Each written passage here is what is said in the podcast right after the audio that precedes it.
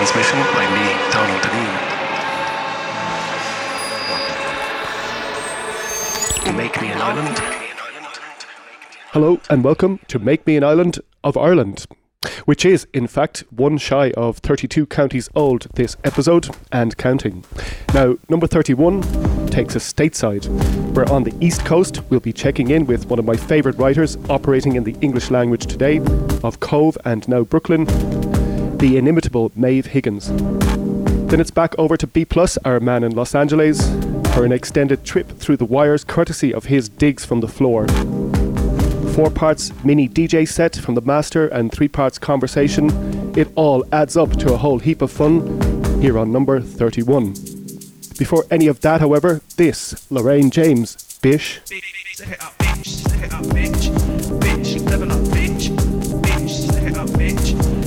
Never know.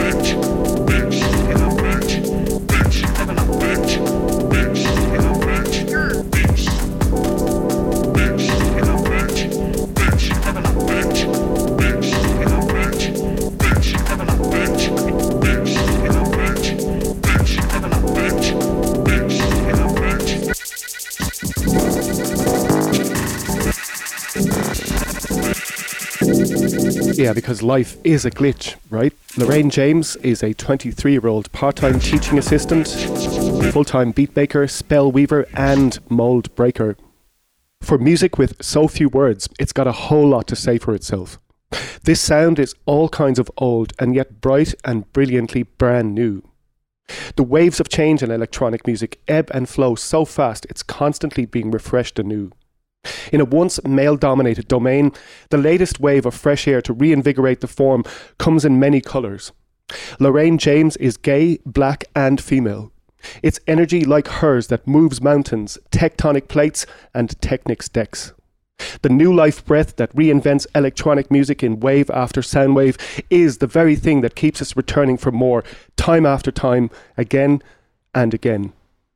Now, while still stuck on that thought, I came across the name Star Feminine Band on a new release section of an African music blog. The small hilltop town of Natitingou is seven and a half thousand kilometres and three keyboard clicks away.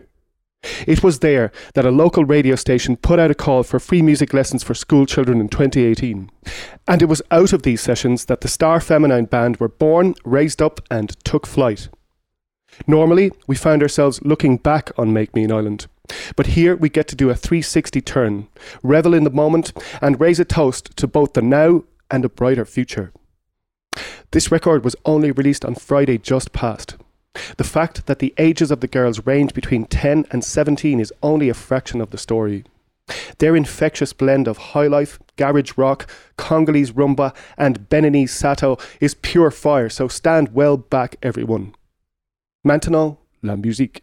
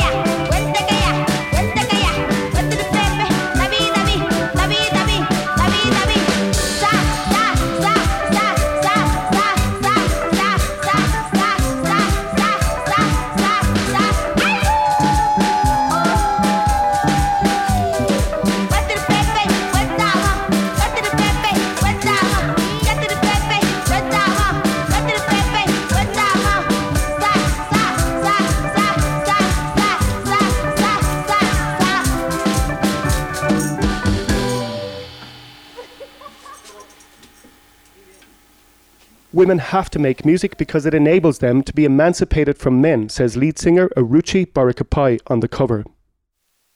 Star Feminine Band bring the heat. Their explosive sound is fueled by youthful passion and a whole lot of courage in their convictions. There are many ways to fight back. Making music is one sure means of weaponizing your dreams and taking the game to the front line. No prisoners taken, nor holds barred. And these girls are only getting started. But when they begin, they benin. It was at this point the Make Me an Island Pun Factory closed its doors for good, mercifully laying off its workforce of one. Just enough time, however, to tell you that we're going to be spending extended time in LA later in the episode to link up with B, who has put together four short sets around which we're going to talk shop and chew some fat. We have a very important stopover to make in New York City en route to the West Coast, however. Maeve Higgins' extraordinary work across comedy, literature, and cinema speaks for itself, and we were thrilled to get a chance to catch up with her and her adventures this week. She'll be along directly after this. Here is the part of the programme where we commandeer a song to speak our minds. Kamala Harris, Maeve Higgins, Lorraine James, the Star Feminine Band, you listening, we, the men, would like you to take over now, please. Jim O'Rourke has more on the how and the why.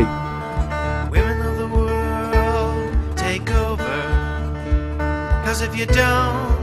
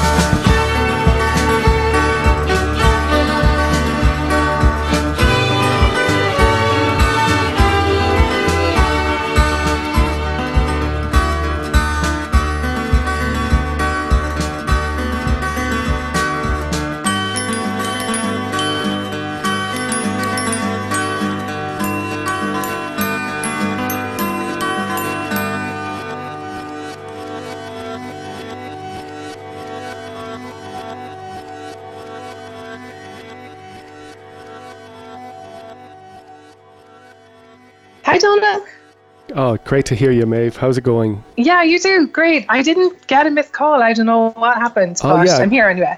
Brilliant. Um, Maeve, it's so great to have you on uh, Make Me an Island. I think the last time we spoke was in 2013. In the meantime, you've gone and conquered uh, lots of parts of the New World, including America. Uh, But it, it, and I, we can talk about the writing in a minute. But I just want to really, I suppose, take the temperature on the ground because um, you know um, you wrote so brilliantly about the last few years. Um, it must have been as you know for, for I mean we were also invested here, but to be on the ground must Yeah. have been quite a thing. Yeah, I, it was great to be here. Like when they, it was, it was uncomfortable, really tense being here. You know, for the past, I don't know, like few months, Yeah, few years. But um, then waiting was was really difficult. Um, but it was great to be here when you know got called and yeah, just the relief. I mean, I do think it was it's it, here in New York. I, I live in Brooklyn, and it was very much like relief that Trump uh, was defeated more than excitement that Biden was elected. Yeah.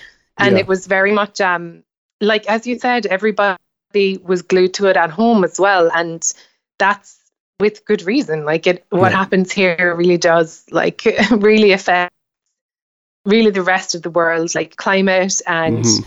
you know the US is still the richest, has the biggest military. Like there's so this place is so um unwieldy and you know and can be so dangerous. So it was yeah, it was it was lovely being guess- here and having this collective like kind of couple of days of just celebrating and um relaxing Yeah. weird like it was you know we went to the park um the day before yesterday and it was just really quiet there was so many people there like also in new york at the moment there's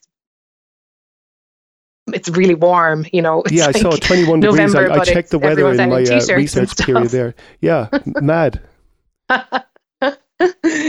um so like i don't know but but you think it would be like loud and stuff but I, everyone's just like quiet i think everyone's really tired and Yeah, and also now there's new worries about you know will will it be okay in january will Mhm. the transition go okay and yeah. so, well, the yeah. ongoing the ongoing show, but I suppose um, yeah. So I was. I mean, it's really to get a sense of.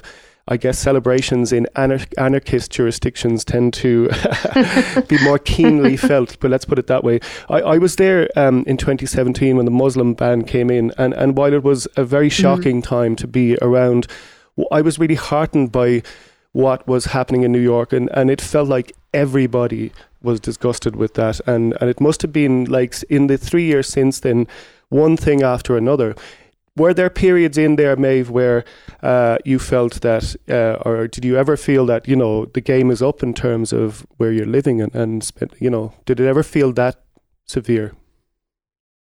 Uh, yeah, I mean, there's a few moments. Definitely, like you know, the the ban was upheld eventually. Like version three was upheld by the Supreme Court. So Mhm.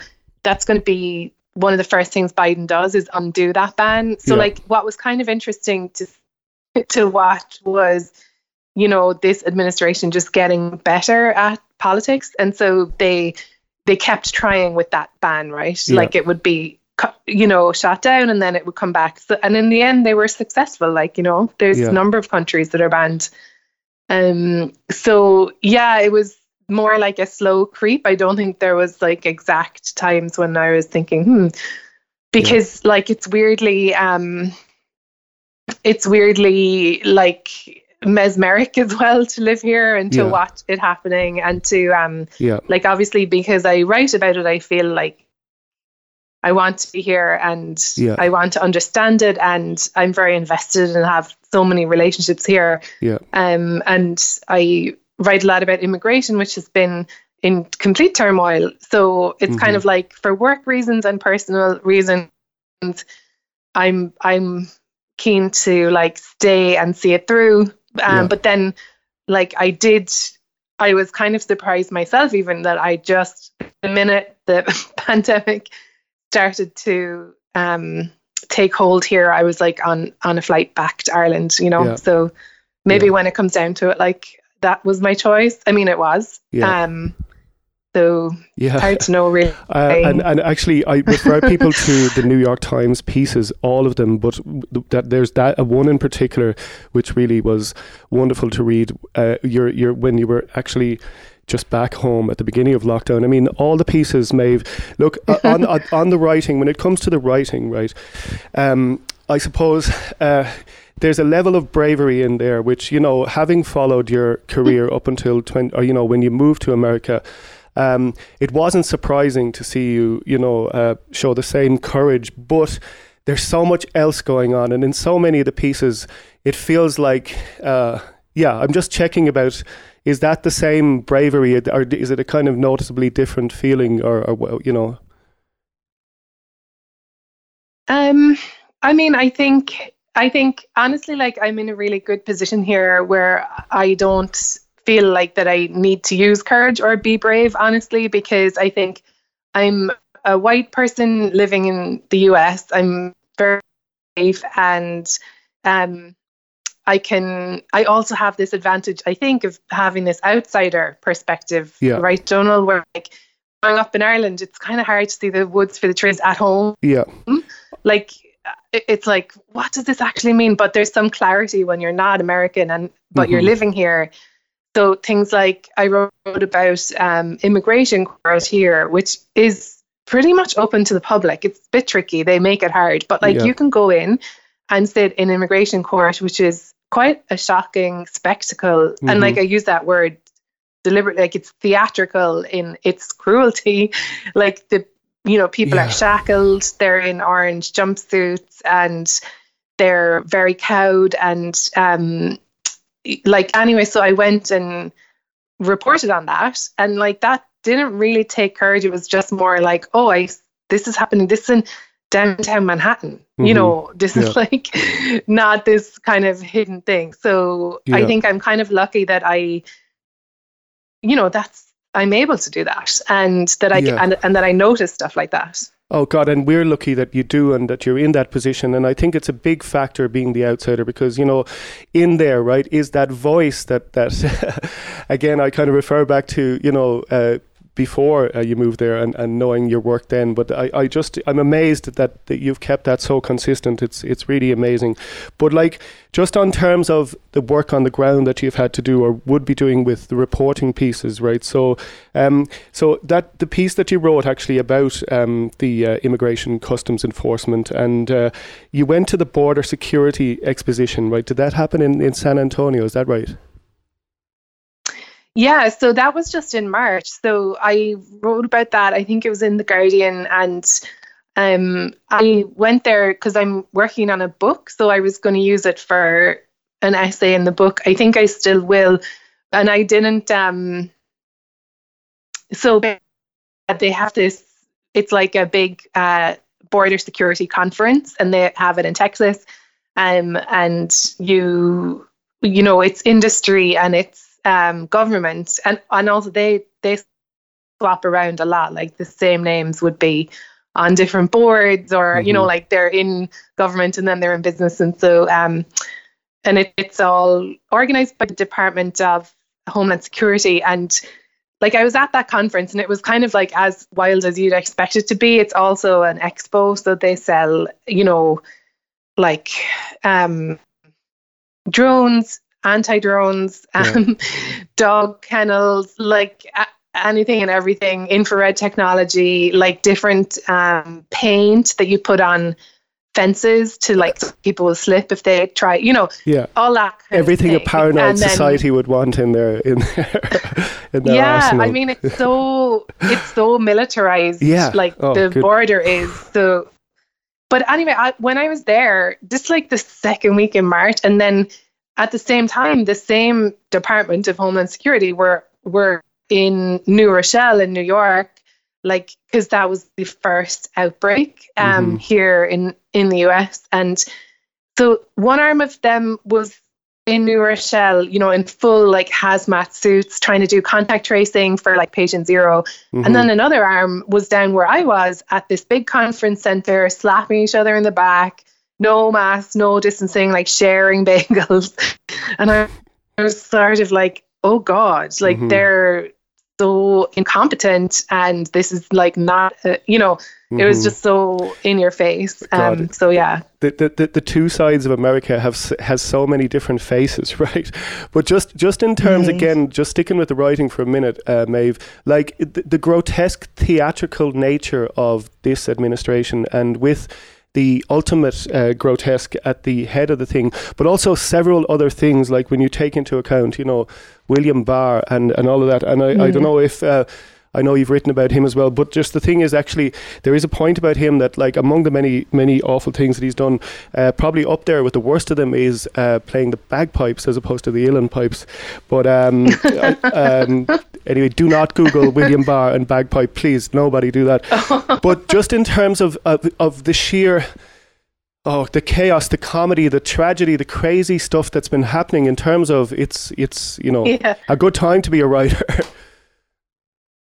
Yeah, I, I mean, there is that, you know, thing. There is the issue that like satire isn't really possible because it's so ludicrous already. Like certainly the Four Seasons total landscaping Oh just God. had us Wow. all just dying.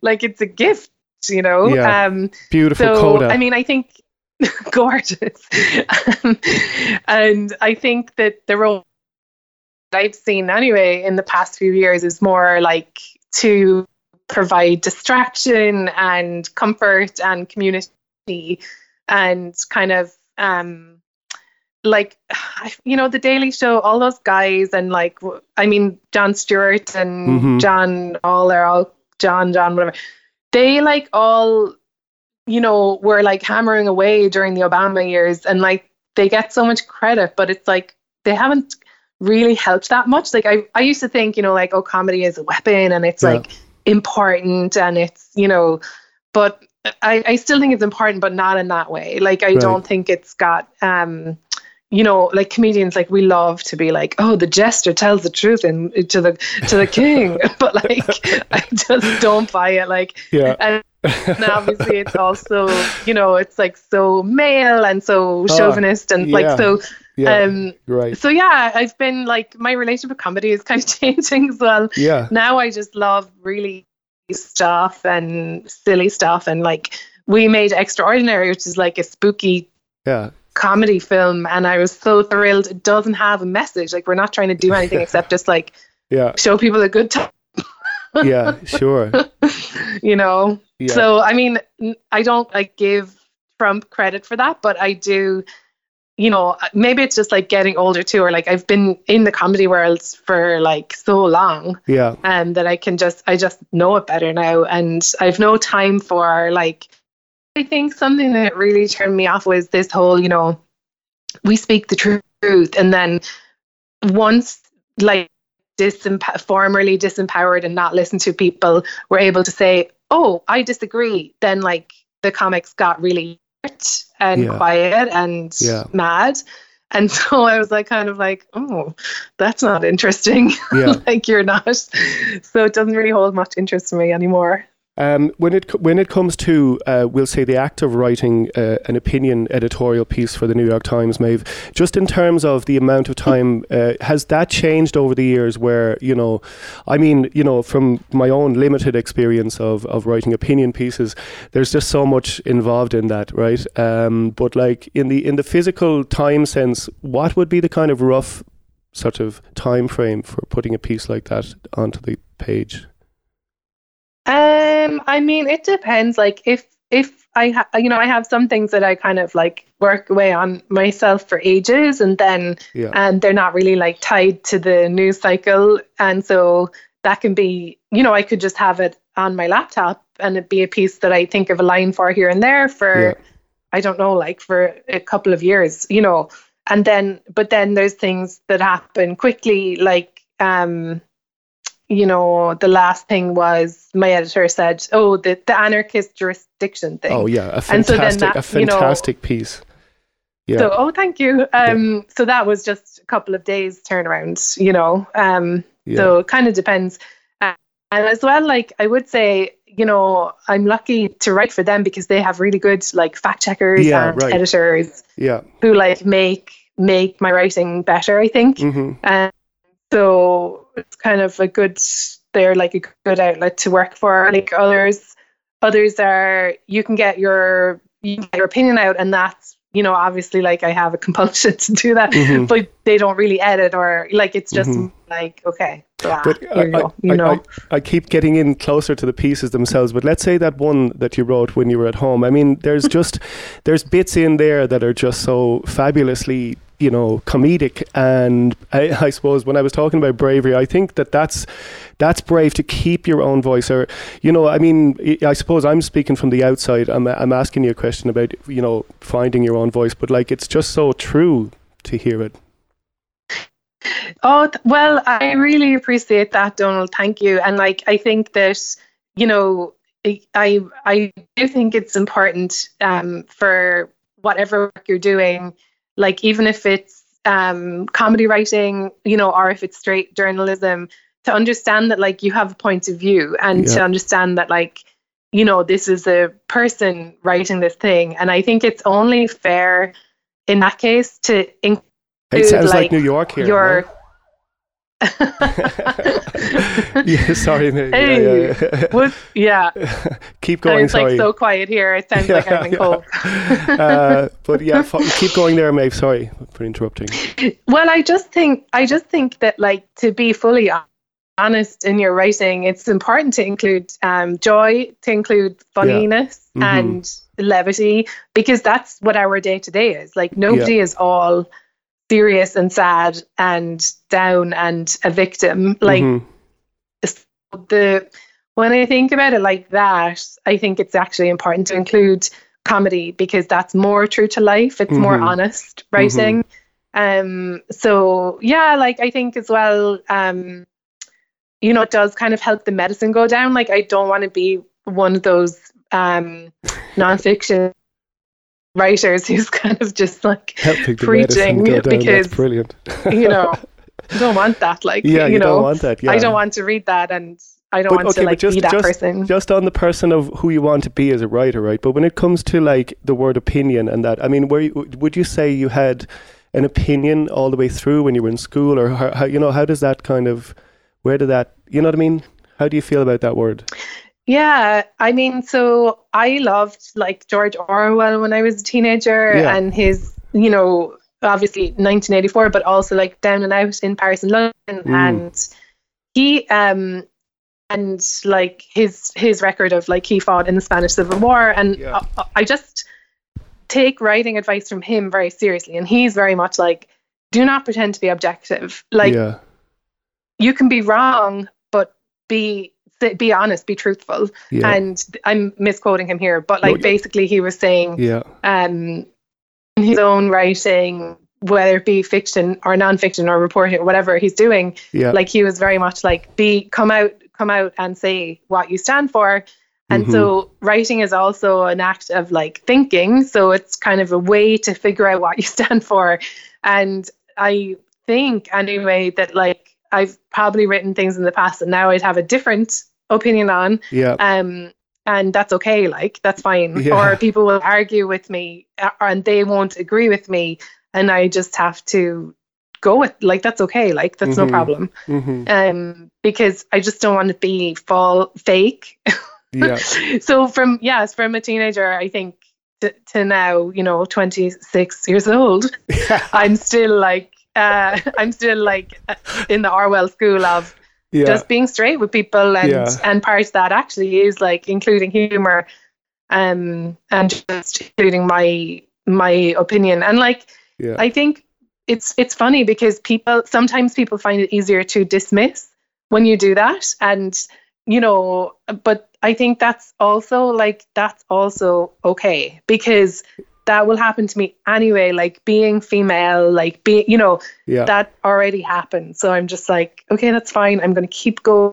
And I'm also going to like pay attention to voices that I might have dismissed in the past, Yeah. you know?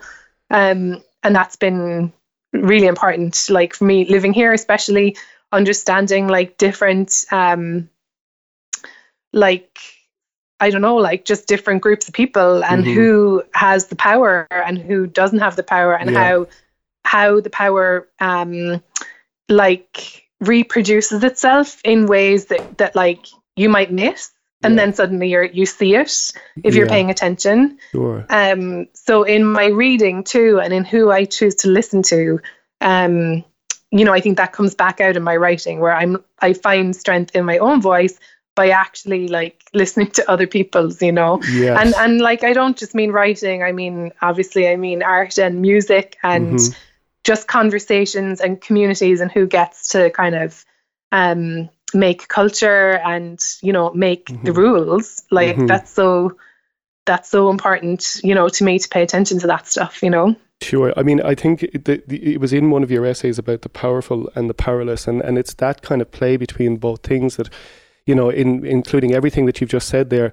Um, uh, the, the George Orwell uh, quote, it's in your article, uh, it's from his essay, Why I Write. Every line of serious work that I have written since 1936 has been written directly Mhm. or indirectly against totalitarianism and for democratic socialism, as I understand it. It seems to me nonsense in a period like our own to think that one could avoid writing about of such subjects. Um, so that Mhm, kind of mhm. sums it up. Um, and I think so beautifully put, um, Maeve. So I suppose, I mean, it must be at this point having, how many years is it now on the ground? In, in, in Is it nine years? Um yeah Soldier nine i think. eight or nine. Yeah. Yeah. eight or nine. Yeah. And and um, so, what can we expect next then in terms of, of the writing? god it's actually weird that i can't remember how long i've lived here for but Yeah. yeah, i think it's going to be nine in january. Um yeah, yeah so like um i'm working on another book that i'm hoping to hand in soon Yeah. but i'm you know like every well like a lot of us i'm procrastinating and that you know punishing myself in weird ways and stuff for Yeah. not doing it so i'm just trying to get that done um and that's another book for penguin here in the us um, and then I'm finishing a master's as well, which has been really interesting and really cool here at the at CUNY Graduate Centre. Um, So I have another, I've got one more semester of that. So um, yeah. those are kind of the two things that I'm doing um, that are like that I'm thinking about the most. Oh, just hang on a sec. I'll just get my jaw from the floor there. Um, the masters. Uh, So, what's the what, what's the title of the masters you're doing?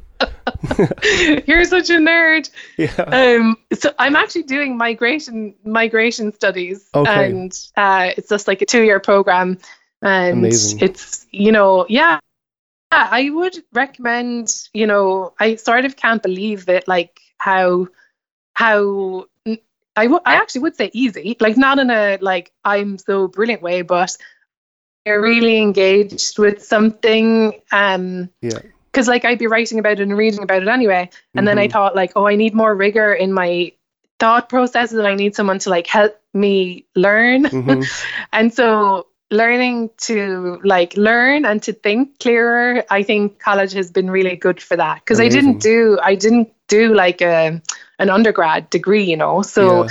I was really lucky to um to get in here, like because they they took my work experience into account and they let me into the program. Yeah. Um, and so yeah, I think going back to college in your thirties, like I would, or older, Yeah. I would really recommend it because, or going to college in your thirties or older, because um, it's just been such a privilege, and like I can feel my brain like Yeah. growing. Yeah. it's cool. I- Isn't It's isn't it a case though, and and it, you've mentioned it as well in terms of you know what you what you're writing about is that like as as you're if you're learning you're growing and you know it's a it's a, a surefire way of doing it is to go back and do a masters or do a masters. Yeah, yeah, like I, I don't think it's I don't think it's like necessary if you want to understand the world or if you want to, you know, uh, like do something like I'm doing, which is writing for different outlets and Yeah. you know having opinions things. I don't think it's necessary. Like I I was doing that before I went back, but this was more personal for me. Certainly, I think Donal part of it was like I I wanted to check that I was, you know, up there and like that I was going the right way, Mhm. you know, and having all these professors and also peers who work in all these different areas and who have Mhm. all different experience to me, like having access to this intellectual community, which literally, um, I'll tell you actually how I got into it was they yeah. were doing a conference here in, um, and it was about like Irish and American reproductive rights. And one of the girls asked me to moderate a panel this a couple of years ago. Um, and it was, you know, Irish and American women discussed how we can help each other and, you know, the similarities and differences um, between like abortion rights and all this. And afterwards, um, this woman was talking to me, and I didn't know, but she's like the dean of the graduate center. And we were chatting, and she said, "Oh, so oh, okay, you live here, blah blah." And she said, "Where's your intellectual community?" And like I started laughing, you know, because Yeah, I just- thought it was such a like earnest Yeah. thing to say and like I had never thought about that before and Yeah. um and like I mean we all have one right it's the people that we talk to about ideas that's all Sure. that Yeah. means Yeah. Absolutely. Um, there's a there's a there's but- words for it. Yeah. yeah yeah but I just felt like a bit embarrassed and then later I was thinking about it I was like Maeve why were you embarrassed like you love that world and like Mhm. you you long to think about ideas and you that's what you since you're since I was small like I've Yeah. read and thought and write and I think it's a really big part of being a person Yeah. um so she had given me her card so I emailed her saying like um, remember what you were saying about like an intellectual community like Yeah, yeah. how do I get one um and uh Beautiful. so that was like kind of what led me led me into applying and then Yeah, like it's just been such a priv- like such a privilege such a treat like Beautiful. to just be in a class and be told what to read Mm. and then like um have this outlet to like discuss it and argue and um you know just to to learn Yeah, to learn, to grow. Yeah, I mean, and and also, I mean, it feeds very much into all the other pursuits that you have been, you know, the, that you've been taken, that you've been, you know, the writing. It's it's mutually uh, beneficial there, both activities. Yeah, absolutely. Yeah, yeah. I mean, it's a bit frustrating sometimes because the academic world, I think, is not accessible enough. And hmm they have all this, like, what I think is such valuable information. And I'm kind of like, you need to disperse this, like, via the media or via how, you know. hmm Um, so sometimes it's a bit like the two worlds don't really match up. But hmm yeah, it's been really um it's been it's been good for my writing and it's been it's also made me have more um confidence that like in my in my um assertions, Yeah, you know, because I can I just can um back them up and like hmm I, you know, sometimes I read things Donal that people just throw out there, and it's just like, I don't mean like the blatant falsehoods or like the Mhm. false narratives like created by like right wing politicians or whatever. I mean, just like writers, journalists who Yeah. need to fill a page or whatever, and it's like, don't So like, true. don't. so true. So now I'm like, okay, well, I can at least, you know, I have this to back me up. Oh, brilliant, Maeve. It's a heartening story, and uh, I'm not surprised. Listen, I, let's go back to the dogs before we uh, finish. Like, the one thing about uh, the new uh, administration is that Major Biden and Champ, uh, and Major Major Biden is going to be the first rescue dog in the White House. Why is this making me feel so good? it's funny, isn't it? Some, yeah, like some were like, um, oh my god, like Jill Biden's the first Italian American woman in the White. Like, oh god, and then it was like, oh my god, they're the first rescue dogs I in the White House. Oh, But, um, look, I think those dogs are so big and unwieldy and funny looking. yeah, like they're yeah. big shepherds, aren't they? yeah, and like big shepherds. they're from the pound, you know, and now they're going to be. I'm imagining kind of a um, mansion, like you know, they'll have silver plat, like silver Yeah, platters and like chopped up just boiled chicken, and like they'll just have this dreamy life. uh, No, I'm. I'm delighted, and like it is chilling that Trump doesn't have a dog. like, of course and he doesn't said have a dog. something that about like how would I be? I couldn't be seen to be walking a dog, uh, you know, on the lawn. Like that wouldn't look good. I mean, that says everything.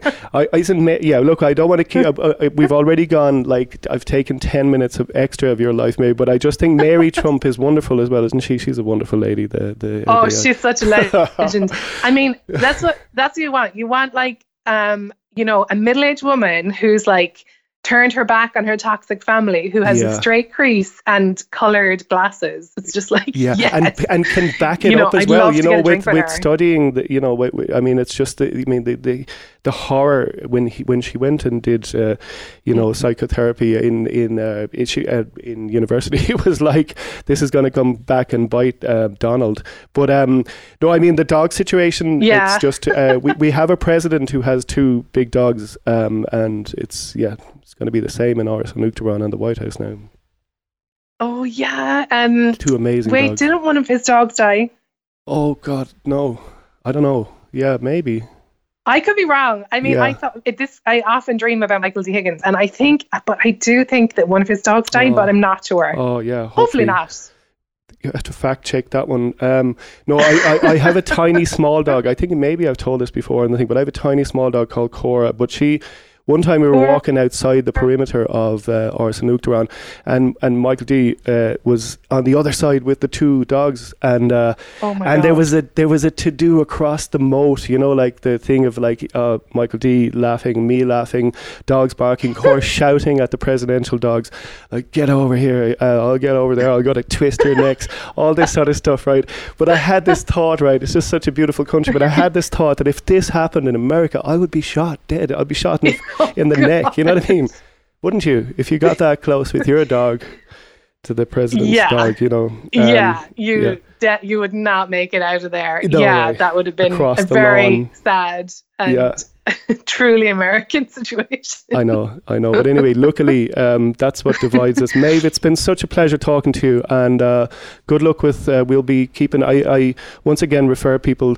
There's um, to all of your writing and your articles, you. and, And, and, uh, you thank know you that so I just love the podcast. I was thrilled for it to come back again. I couldn't believe my luck. And oh, I just get so much new music from you. I get so much kudos because I pass it on. yeah. And I always say, yeah, it's an Irish DJ. And they say, okay, well, I guess I'll try it. And then everyone is always blown. Oh, amazing, so Maeve. Thanks so much. Hands Yeah. across the Atlantic. No, you're the best. Um, and Yeah, Maeve, listen, I'm gonna we're going to go across to the to the west coast to uh, the original uh, B plus now, and he's actually going to open uh, his set with um, Mr. Tapscott from uh, Texas via space. Uh, Maeve, thank you so much. Thank you for like. Thanks, Donna. We must love black people. We must love black people. We must love black people. We must love black people. We must love black people. We must love black people. We must love black people. We must love black people. We must love black people. We must love black people. We must love.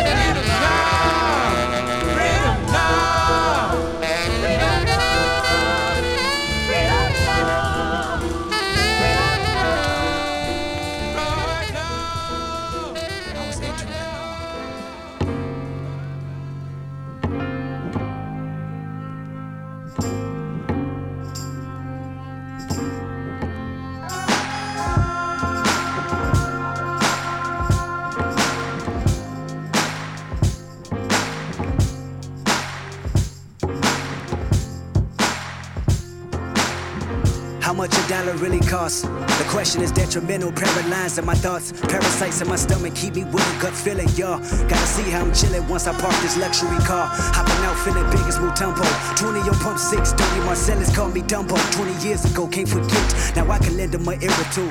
How to stack these residuals tenfold. The liberal concept that men do. 2006, it didn't hear me. Indigenous African only spoke Zulu. My American tongue was lyric. Walked out the gas station, a homeless man with a sandy tan complexion. Asked me for 10 rand, stressing about dry land. Deep water, powder blue skies that crack open. A piece of crack that he wanted. I knew he was smoking, he begged and pleaded. Asked me to feed him twice, I didn't believe it. Told him beat it. Contributed money just for his pipe, I couldn't see it. He said, My son, temptation is one thing that I've defeated. Listen to me, I want a single bill from you. Nothing less, nothing more. Told him I didn't have it, then closed my door. Tell me how much a dollar cost.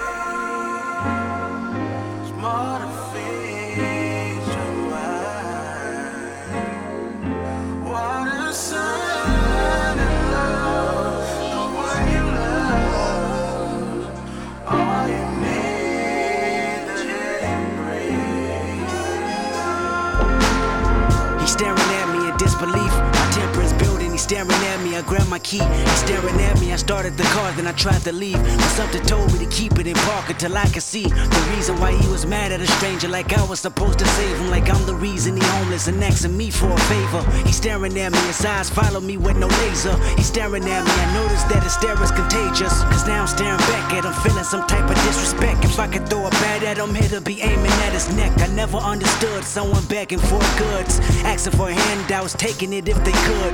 And this particular person just had it down back, staring at me for the longest until he finally asked, Have you ever opened up Exodus 14? A humble man is all that we ever need. Tell me how much a dollar cost.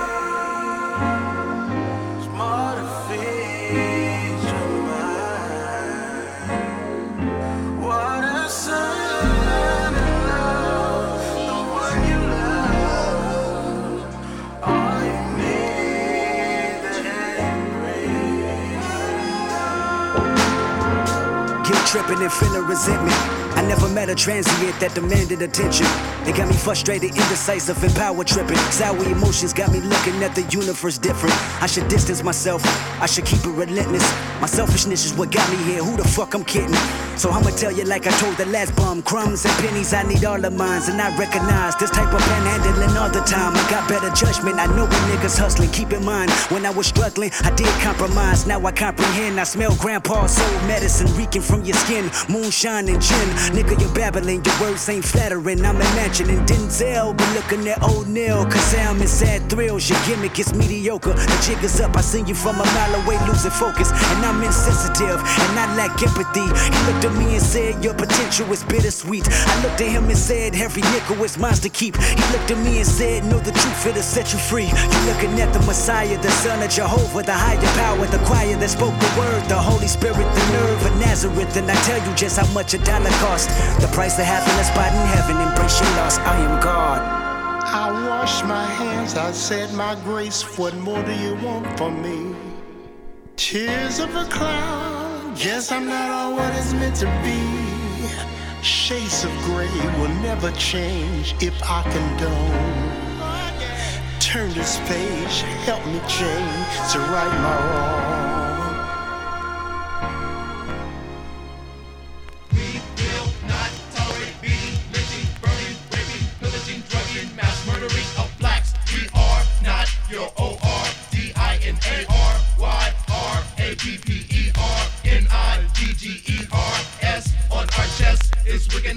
Wickedness. The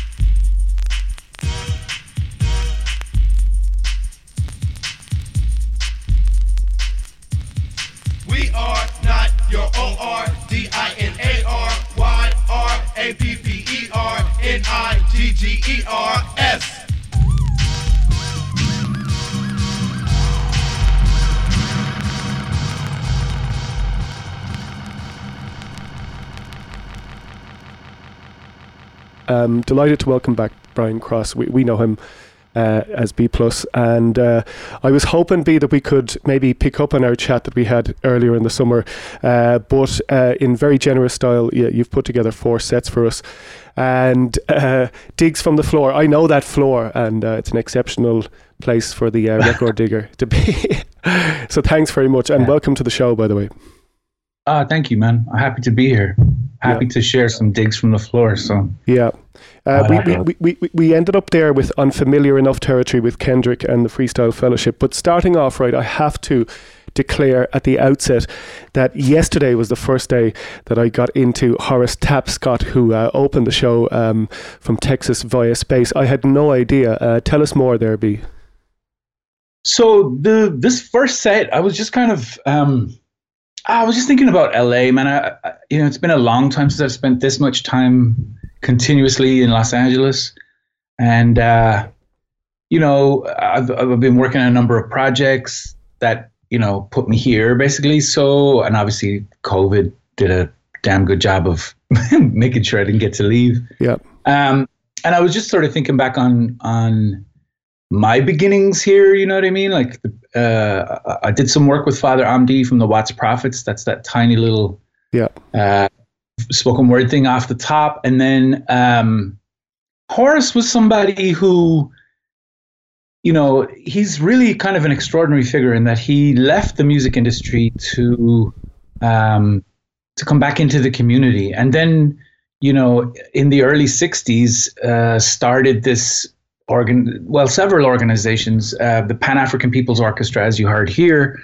um, but also this uh, another organization called UGMA, hmm which is the Universal Gods and Artists Association. I, for, I forget now. I'm, I'm I'm doing a bad job of remembering the actual Yeah. acronym, but um, but Horace was somebody that I met um, when I was first, you know, doing It's Not About a Salary, and hmm he's a very funny cat, and and you know, it's only it's it's it's one of those weird things where you meet somebody and you become friends with somebody, and you know, you hey B, what's going on, man? You know, and you become friends with them, and then and then to me, you know, he was part of in my mind, my sort of unsophisticated mind at that time. I didn't really, you know, it was like that's the jazz that I haven't quite figured out yet. It was in that category, you know.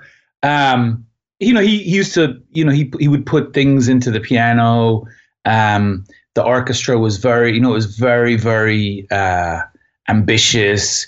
Um, but it was also a, like a community project, a kind of vocational community project where he would he would have these open rehearsals on a Sunday and anybody could show up and he would encourage people to bring songs. Wow. And you you know there was a choir and you didn't need to be able to sing to be in it and there was an orchestra and you didn't have to be the greatest musician of all time to play in it. And he's just sort of an extraordinary figure. Uh, he started this thing called the World Stage, but he also, you know, recorded with the Freestyle Fellowship. Was kind of a mentor to the Freestyle Fellowship. Um, very close friends with Don Cherry, who, who, you know, when he would come back to town, would always go see him. Mm-hmm. Um, friends growing up with Eric Dolphy. Um, and he's just a kind of father figure, really, for all of us. Um, for those of you that are interested, uh, there's a record label now, a new record label set up by, you know, Horace passed away in the early 2000s. Um, and then Michael Sessions uh, took over the orchestra.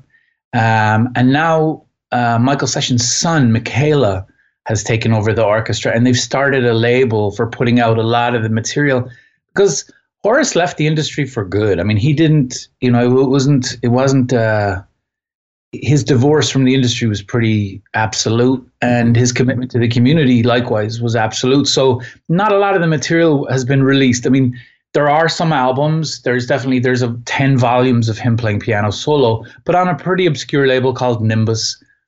And um, but anyway uh, Mekala and the new um, kind of group of youth that are either directly related to the orchestra or whatever have have you know reinvigorated it started a record label and have started to put out with all the new interest in sort of spiritual jazz and the kind of you know art experiments the black arts of the of the 70s and 80s that was you know even 60s 70s 80s that was largely has been neglected um, and and the new interest in it um, they've started to put out music and it's actually amazing.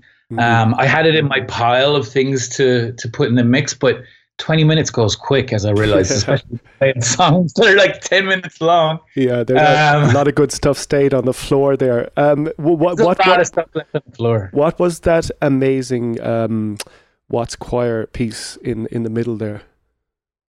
Um, let me look, have a look. So the, the thing with the children, is Yeah. that what you're talking about? Yeah, The yeah. Edith Hill? Yeah, that Edith Hill record is really a strange and beautiful thing. Um, Edith Hill, as far as I can tell, is a singer, jazz singer from Los Angeles, and her group is called Sella. And she did this record called Symposium, The Children, where she got a, a group of African American kids together and made a choir and then taught them songs. And then they, the band plays around them. Mhm. I mean, there's a there's a number of experiments like this uh, um, happening, you know, in, in the '60s, uh, not not least in, in Los Angeles. I'm thinking even of the there's an Archie Shepp record called Attica Blues, actually, which Mhm. is where they got their got their name from, and and and and I think it's his daughter on there singing. Um, so those kinds of experiments were happening, but this song is just it's about L, it's about L.A. and it's just for me, it's just like you know, I mean, there's such a strong community here, and LA is one of those cities that sadly, I don't know, people, you know, the the the image that people get into their head when you say Los Angeles is so much stronger in many respects than what the reality of Los Angeles is, Yeah. and sadly, the reality of Los Angeles is actually a lot more interesting Mhm. um, than palm trees and Hollywood and whatever Mhm. version, Venice Beach version that people get. And um, and that record really is a like the Horace Tapscott in many respects, but is a is another kind of reminder of of of the kind of Los Angeles that we live in. You know, going from the kind of freeways and palm trees to you know working men and you know difficult lives and Mhm. and somehow she managed to put all that in the song and have kids sing it which is just like it's just too good Yeah, i mean yeah. like obviously this isn't dance floor music but um this is the kind of stuff when i'm at the house you know yeah, we'll get to the dance floor in a little while, though. We will, we will. so, uh, Bobby Hutch- uh, Hutcherson was next, uh, Derby. Yeah, Bobby Hutcherson and Harold Land for me is one of the great Los Angeles duos. Um, they bun- made a series of records for um, Blue Note in starting in like the early 70s and going to like really re- to the late 70s actually. Um, but when you see both of them together on a record, just buy it. You know, for all you 101 diggers out there, you know, you see one of the Bobby Hutcherson Harold Land record for cheap, just buy it. Um, I know I did when I was starting out. I would, you know, I was like, oh, this looks cool. Of course, then I found out that these are proper LA heads. And you, you know, the thing to understand is that there wasn't very many um, uh, really advanced um, African American music teachers per se in the mo- in the kind of strictest sense of what a music teacher would be, like somebody employed by the public school system. Um, the main one really is a guy called Sam Brown, and Sam Brown would have taught and would have been a mentor to Horace Tapscott, but he also would have taught Bobby Hutcherson and Harold Land, and uh, ah, what a fountain of, of of of creativity that came out of you know those you know Dexter Gordon, Roy Ayers, Chico Hamilton, you know, and it just goes on and on and on right down to today, you know. Um, so I was just happy to I had that record nearby. I mean, earlier in the summer, at the beginning of COVID, I spent a lot of time digging into records, those Blue Note records of that era. Well, this is a later one, but of that uh, sort of early '60s when Bobby Hutcherson would have gone to New York but they would have had like Billy Higgins, who's from LA. They would have had Bobby Hutcherson, but also Joe Henderson, Andrew Hill. And it was kind of a period where like everybody played on everybody else's records. So, you know, there's like sort of 20 or 30 records there where the band is more or less the same. It's just a different person's name on the cover. Right. And uh, those uh, that era, wow, really. So, so I had the Bobby Hutcherson, Harold Land, and of course, politically it kind of worked. I mean, the song's called Black Heroes, and I just was like, yeah, you got to, we got to put that in there somehow. We gotta I should say there. at this point that um, if you're wherever you're listening to this podcast, you can probably look at the picture that accompanies it, and there'll be pictures of those digs from the floor in the four parts. So you'll see the covers.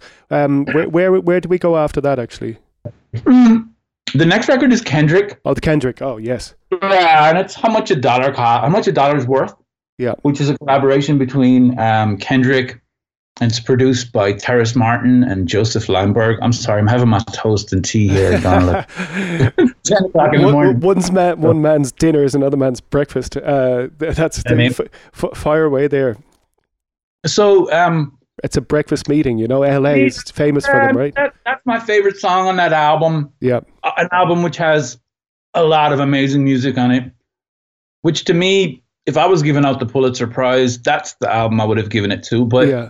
Um, you know, Kendrick is a really, really, really stunning original writer, Yeah. performer, and the team around him was really some interesting people. Um, hmm Harris is, you know, also from the same uh, root, in the sense that you know, Terrace was taught by somebody who was taught by he was taught by Reggie Andrews, who was taught by Sam Brown. hmm So you know, really the thread here is is solid. yeah. And and then the other guy, the other producer is Josef Leimberg. And Joseph lives very close and believe it or not, was at Cal Arts with me when I was at Cal Arts. Okay. Joseph was the when we do, do, do we used to do jazz appreciation class, I remember. Um, and flautist used to I just kind of uh, the jazz appreciation class, not the image I have of school. Yeah. I mean I, I it blew me away. I mean, you know, to go from NCAD yeah. And to show up at Cal Arts and be like, yeah, if you want to do study jazz history or whatever, yeah, that's cool. Just go take the class.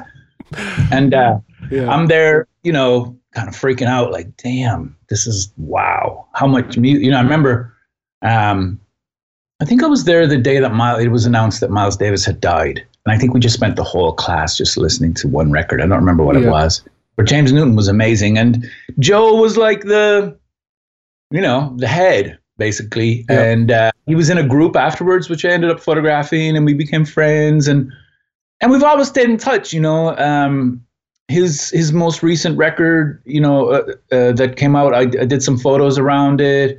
He's just an amazing guy, and and uh, he, he he produced that track with Kendrick. But many people were on that record. I mean, Kamasi was on that record, Thundercat was on that record. You know, so it's it's again, it's part of the same river Yeah. um, that runs back to these Los Angeles uh, music teachers, music, you know, proper pedagogues, proper folks that were Yeah. looking after the tradition, basically. And you know, the questions that they were posing in the, you know, that Sam Brown was thinking about in the fifties. Yeah. You know what I mean? People like uh, uh, Kendrick and Kamasi and Thundercat are answering those questions now in the 2020s. You know, Yeah. I mean, and to me, that's just like that's the kind of art I'm interested in making. You know what I mean? Like it's like how do you build things that answer questions for folks in the future? You know, that's like wow. You know. I mean? Yeah, that's So- properly. And then the last, the last joint, which is you know, it's a kind of full circle for me, is like, you know, the first people that I I I was in contact with when I was in when I came here, really, when I started the project, which became it's not about a salary, were the Watts Prophets Mhm. and the Freestyle Fellowship. And the free that that Freestyle Fellowship song, um, "We Will Not Tolerate," um, w- you know, for all of us, they they used to start shows with that, and it was really like a manifesto, call to attention, kind of statement of who they were, basically.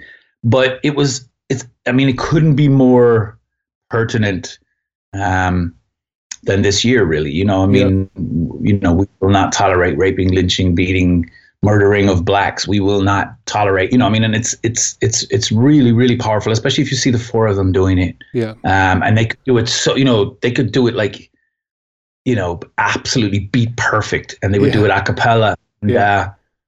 uh, uh, you know i just i felt like yeah like to go back to something that uh to have the the the space to go back to something that i just something i don't do very often i'll be honest with you but to, Mhm. that it's something that i um was around when it came out and it still seems to make a lot of sense to me yeah. um you know just tied it all up And the thing that, that strikes me about this part of the conversation um, is that, like, you know, behind, you will say the end game is the productions, the likes of Kendrick, the phenomenal productions that happen. But behind all that, there's there's a web that goes back to kind of soldiers on the ground, as you say, teachers, leaders who uh, inform and and and uh, and foster this. Yeah, I mean, it's kind of a cliche to say that these things don't come out of nowhere, but you, you, you when you li- when you profess to liking or enjoying Kendrick, you're also saying you're professing to liking and appreciating this river of creativity and talent that, Yeah. that goes that allows for something like uh, Kendrick to emerge. You know, so Yeah, yeah, for me, it's funny because, you know, the, the sort of detective historian cat in me is like, okay, so Josef is in the studio. Josef knows Mikah Nine from the Freestyle Fellowship. Was Josef playing that music for Kendrick? Is that how he did it? Is that how they found it? And it turns out, no, yeah, actually. Uh, Kendrick may not even have known about the fellowship hmm um, when he was making To Pimp a Butterfly. Um, but the people around him did hmm and the and the and the intention is there. You know, they'll they you know cats figure it out. Like we know we we know about things, but we might not consciously know about them. We we make links to things that we that might not necessarily seem absolutely direct. I'll talk a Mhm. little bit about this in the text in the book Ghost Notes. hmm You know, just hearing Madlib talk about things and being like, how does he know this? But it's like he knows because he knows. I don't know. There's Yeah. no. It's not rational. It's not a Mhm. straightforward explanation. You know I know. so and uh, yeah and the fellowship were definitely a part of that a big big part of it especially for me as well you know like i mean that's the beginnings for me you know when i was taken seriously by those guys and got that cosign here uh, uh, amongst underground cats or whatever Mhm. that was a deal that was Yeah. a really big for me and and that's you know it's because those guys co-signed that's what allowed me to make work with dj shadow for example Okay, He's right. Yeah. I, yeah because he knew about them hmm i mean anybody serious in that period knew about them hmm and um, if you want to know more about that record, actually, I've done a, a I've done a podcast called Heat Rocks Mhm. um, with uh some folks from from LA, Oliver Wang, and uh, and uh, he, he- they they ask you to pick a record and and you know spend an hour talking about it. And the Mhm. record I picked, first Freestyle Fellowship record,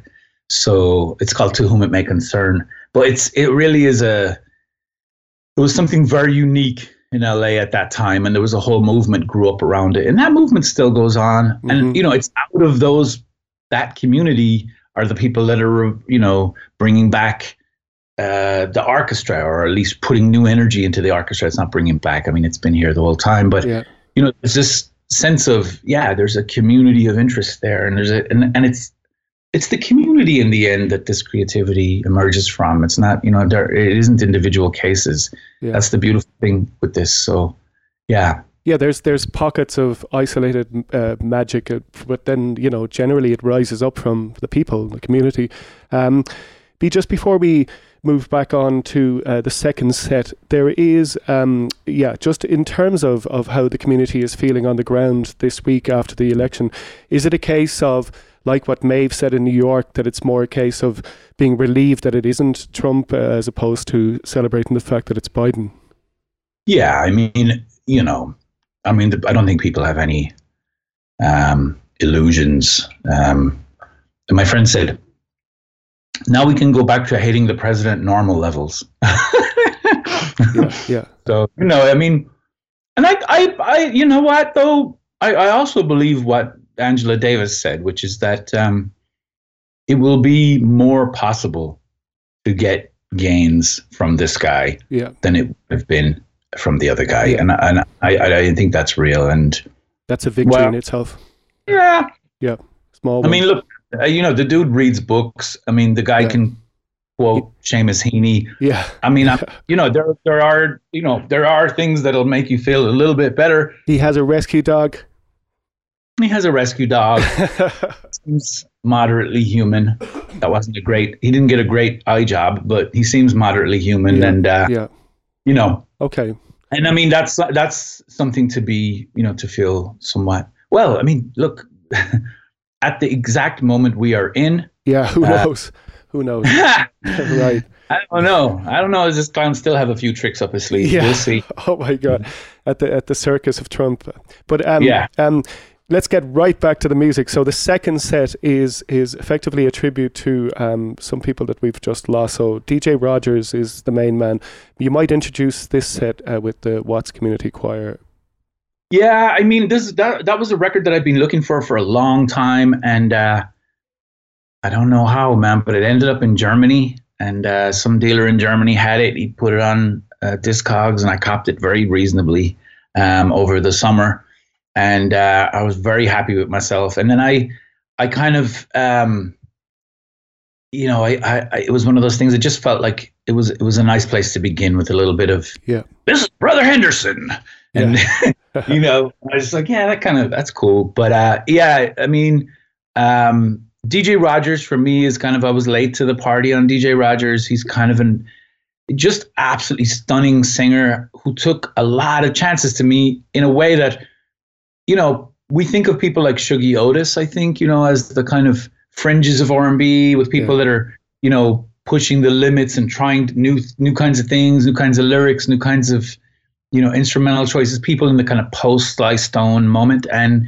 DJ Rogers, after he um, moved on from the Watts Choir, um, had that kind of a career. Mhm. And um, you know, uh, so I was, and I, and I, to be honest, over the past sort of two years, I've spent a lot of time listening to the DJ Rogers records. I mean, I really, I really, I, I, you know, I, I had plans to do something. You know, I would become friends with him on Facebook. I had plans for for for something that I'm working on to to involve him in it. And then I was deeply saddened by his loss from. Um, I'm not sure if it was from COVID actually, but it was during this whole Yeah. um, moment. Yeah. Um, and so I thought it would be nice. DJ Rogers originally isn't from Los Angeles, but actually really came into his own in LA. Yeah. Um, and so yeah, so the first one is is from that uh, The. Watts Community yeah, Choir. record. Yeah. Yeah. Yeah, very first record he ever recorded. Um, the second one is from the kind of DJ Rogers record that wrecked my head. Like I'd had a few of his records, but it didn't quite. You know, you you have records by people and they reach you, but you're not like, oh my god. And this one was the kind of oh my god moment for me. Yeah. And then um, the next record, actually, it's the wrong cover, which is a kind of a kind of a. It's weird that the the vinyl ended up. Uh, the vinyl for the Patrice Rushen ended up in another Patrice Rushen uh, Okay. records cover sleeve okay. for some reason. The way you know yourself, the way things get switched around. But the record, the the Patrice Rushen record, is called Pizzazz, and the famous song, which was sampled by De La Soul, called "Giving It Up Is Giving In." Mhm. Um, actually features D- features DJ Rogers singing with Patrice, and for me, it's like I think it's my favorite Patrice. Mhm. And Patrice Rushen again, I should add, um, just to be absolutely Los Angeles about it. Patrice Rushen is also part of the same Mhm. river. Um, Patrice Rushen was taught G. Andrews also. And, Um, and a, a phenomenal uh, array of talents with composing and arranging and production.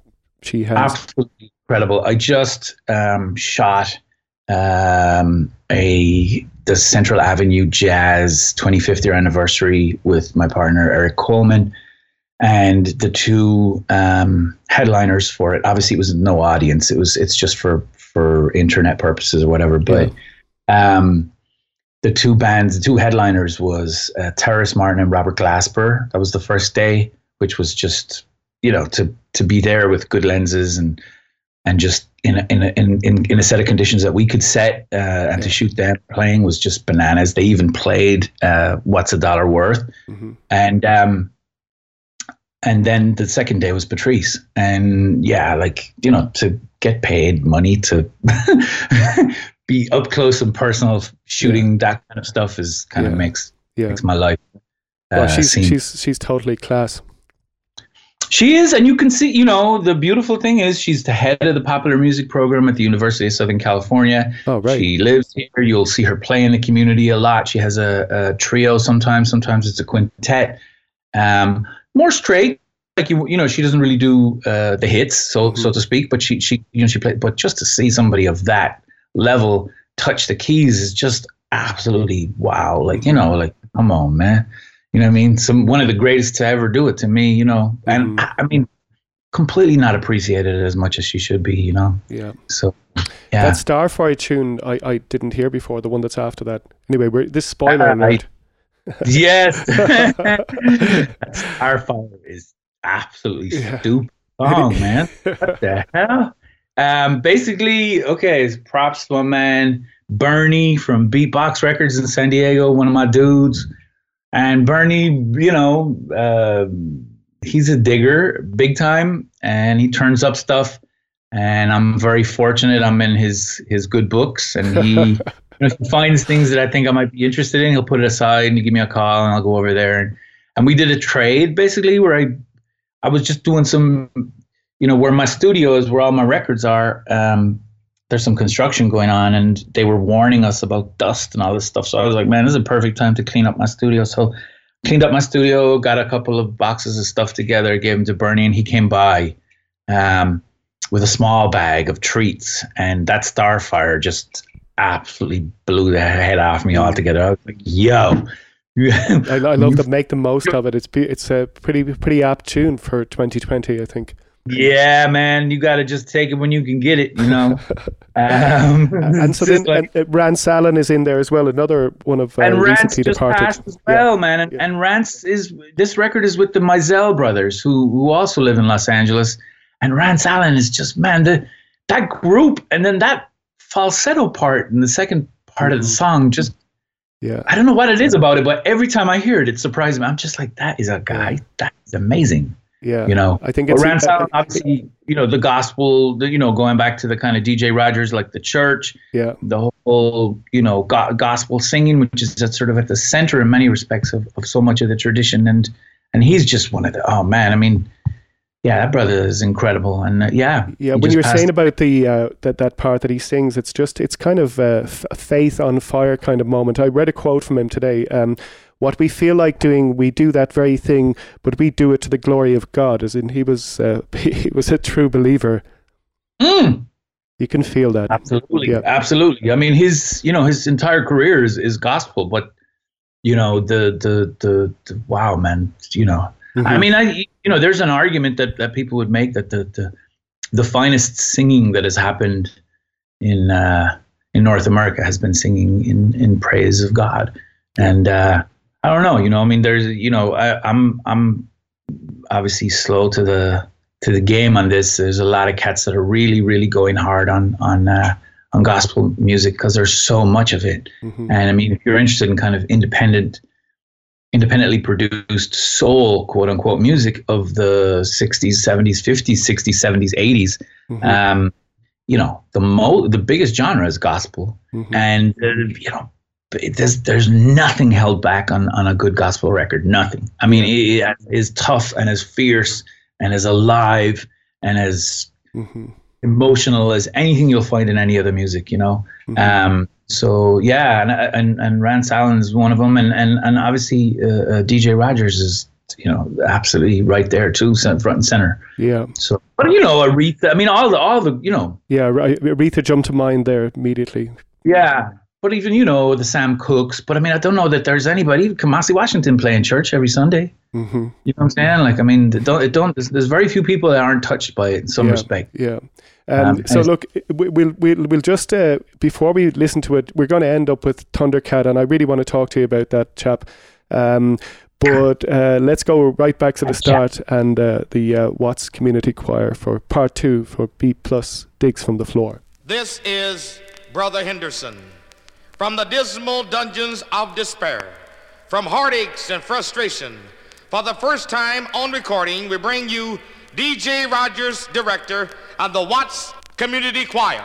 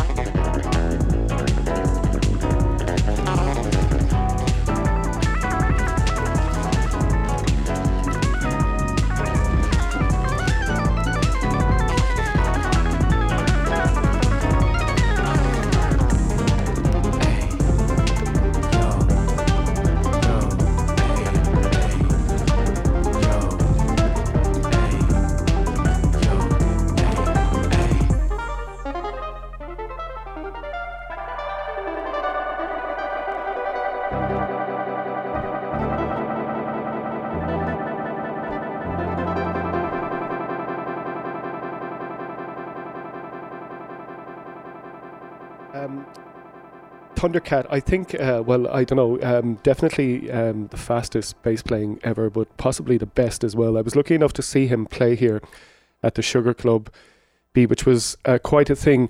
Um, so you know the man himself, Stephen Lee Browser, yeah? Bruner, Stephen Bruner. Bruner. Do I do indeed? I mean, um, to be honest, I know him. I know him a long time. I mean, I know him. Yeah, I know him since I guess around 2007, 2008. Um, we first started. To, maybe it was before that, but yeah, I think it was before that. But um, yeah, he was one of them dudes that you would always he always had his bass. He was always practicing. Um, you know, you sort of hear that about people, and then you're like, then it's very rare you actually see it. But he's one of them cats, and uh, yeah, I mean, he's really actually figured out a space for himself in the music in a kind of extraordinary way. And I I geek out with him because we're both into Hermeto Pascoal. I don't know if you know who that is, but uh, Brazilian sort of extraordinary, really most known, I guess, for music that would be considered fusion, but a, a Brazilian jazz musician that plays flute, plays piano, like multi instrumentalist, but also super experimental, and also some of the most, you know, some of the records that just came out in Brazil are some of the most difficult records in terms of like the level of playing. Mm-hmm. And Thundercat fucking that's some shit. He loves that shit, dude. Stuff that's hard to play. I don't know what it is about playing bass, but you look at people like Carol Kaye, you know what I mean, in terms of LA bass players, like you got Carol Kaye. Carol Kaye plays really difficult stuff. And Thundercat really likes playing difficult stuff. So Mhm. yeah, we geek out on that, but he's a wonderful guy, man. Super generous, Mm-hmm. sweetheart, basically. And uh and what a talent, you know. I mean, just kind Yeah. of mad, mad, mad talent. It came And so, across yeah, the, the, the the show new that I. Yeah, sorry, go on, Yeah. B, go on. Yeah, that song is from the well, the newest record, which came just at the beginning of COVID. It came in the mail. Remember, he sent me a text like, "I need your address." I was like, "Whoa, okay." And then he sent me the record, and uh, yeah, it's at the beginning of COVID. It was like um, a record that we listened to a lot in the house, and I just put that song on because it's the most like Hermeto kind of song on the record to me Mm-hmm. um, which is always the one that I'm. I end up being like, wow, whoa, listen to that shit. That is music that I can't even imagine. so Yeah. yeah, I, I the last show I saw before the beginning of COVID was Thundercat live in Santa Ana. Mm-hmm. Then the first live music I've seen was I happened to be at his manager's house for something else. And he showed up with these two kids, um, amazing kids called J. D. Beck and Domi Keys. And they and they came with Thundercat, and there happened to be some instruments lying around, and they just sat in and started playing, and it was like he was just like, "Y'all know some weather report," and then yeah, I was like, what the hell? But I was like, wow, man, like I'm how lucky am I that I get to, you know, like the last show before the COVID was a cat, and then the first piece of live music I get to see. You walk So, a yeah. you walk a blessed path or something, uh, Brian Cross. The, um, those two points, um, lovely connection between the last and, and the and the first one with Thundercat involved. Um, what I was going to say was that the his his live show is that you know there's there's sometimes people can play and people have great tunes, but then people come along and they have an extra thing like a vibe that. Um, that you know they it, it exudes positivity and he's one of those people that uh, you know I don't know all the way back to somebody like Mavis Staples I'm thinking about where there's just somebody who's smiling their way and powering through in in uh, the songs with a smile on their face Yeah, I mean, yeah, he definitely has the vibe of somebody that doesn't take himself too seriously. Yeah. But don't be mistaken. I mean, I mean, I'll say this: he takes his music very, very, very seriously. Yeah. Um, but yeah, he has this sort of beautiful way of being self-effacing. yeah beautiful way Oh man, no, no, that was terrible. You know, and then it was like that wasn't terrible. That was. but I, I had a, I was very lucky. Um, when was it? It was I guess it was 2019. I'm not remembering very well. Yeah, it must have been 2019. Um, they he did five nights straight at the Blue Note in New York, and they hired me to photograph it. And uh, you know, five nights in a row in this tiny club with him and his band, doing two and sometimes three sets a night. I mean, wow. I mean, it's just like it. did- I mean, it was to me a brain melt basically, you know. And I was, you know, I was in a sort of position where I there was three or four spots in the club where I could be close mm-hmm. um, to him and you know to to make photographs and just to be there you know for 20 minutes sitting behind the drummer just watching them just absolutely shred and then to you know they're going to turn around and do this again in another hour Mhm. you're just like jesus christ i mean but that you know that, that's what's I, it makes me profoundly happy in moments like this to see cats like him or Mhm. Kamasi, whatever that are really really really in, in musicians hmm in the most you know rudimentary sense you know like be successful is great Yeah. Um, and with Kamasi, you've you've worked a lot with him, right?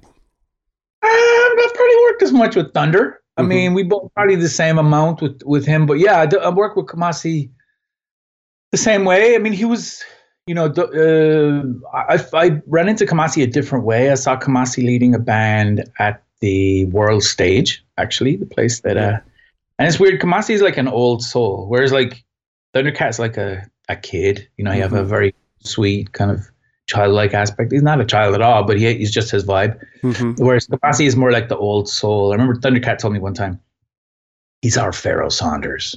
You know, he's the one guy that can call us and we'll show up. And uh, it really stood out, you know. I mean, when you seen him play, to me, he, remi- he reminded me, I never met Cannonball Adderley, but he reminded me of that kind of vibe, like the bigger guy who's friendly that everybody loves and respects or Mhm. whatever, has that tone, you know. hmm But um, and then you know, I mean, we're here. We have resources. I don't work all the time for the industry. I I like to think, you know, like I, I mean, my approach to this is that like, I just try to follow the music. I try, I, you know, and, and if I get paid along the way, great. But I, but I'm not. It's not the money. I mean, I know it's this is a cliche, but it's a, It's not. It really isn't what I wake up in the morning thinking about. Okay, where am I gonna sell Mhm. my wares next? I'm thinking, what? What do I? What should I be photographing right now? Like I should be I should be making photographs with Domi Keys and JD Beck. I should be making photos of those guys. That's where I need to be. And then I'll I'll make it happen. Did you take then- any the other day?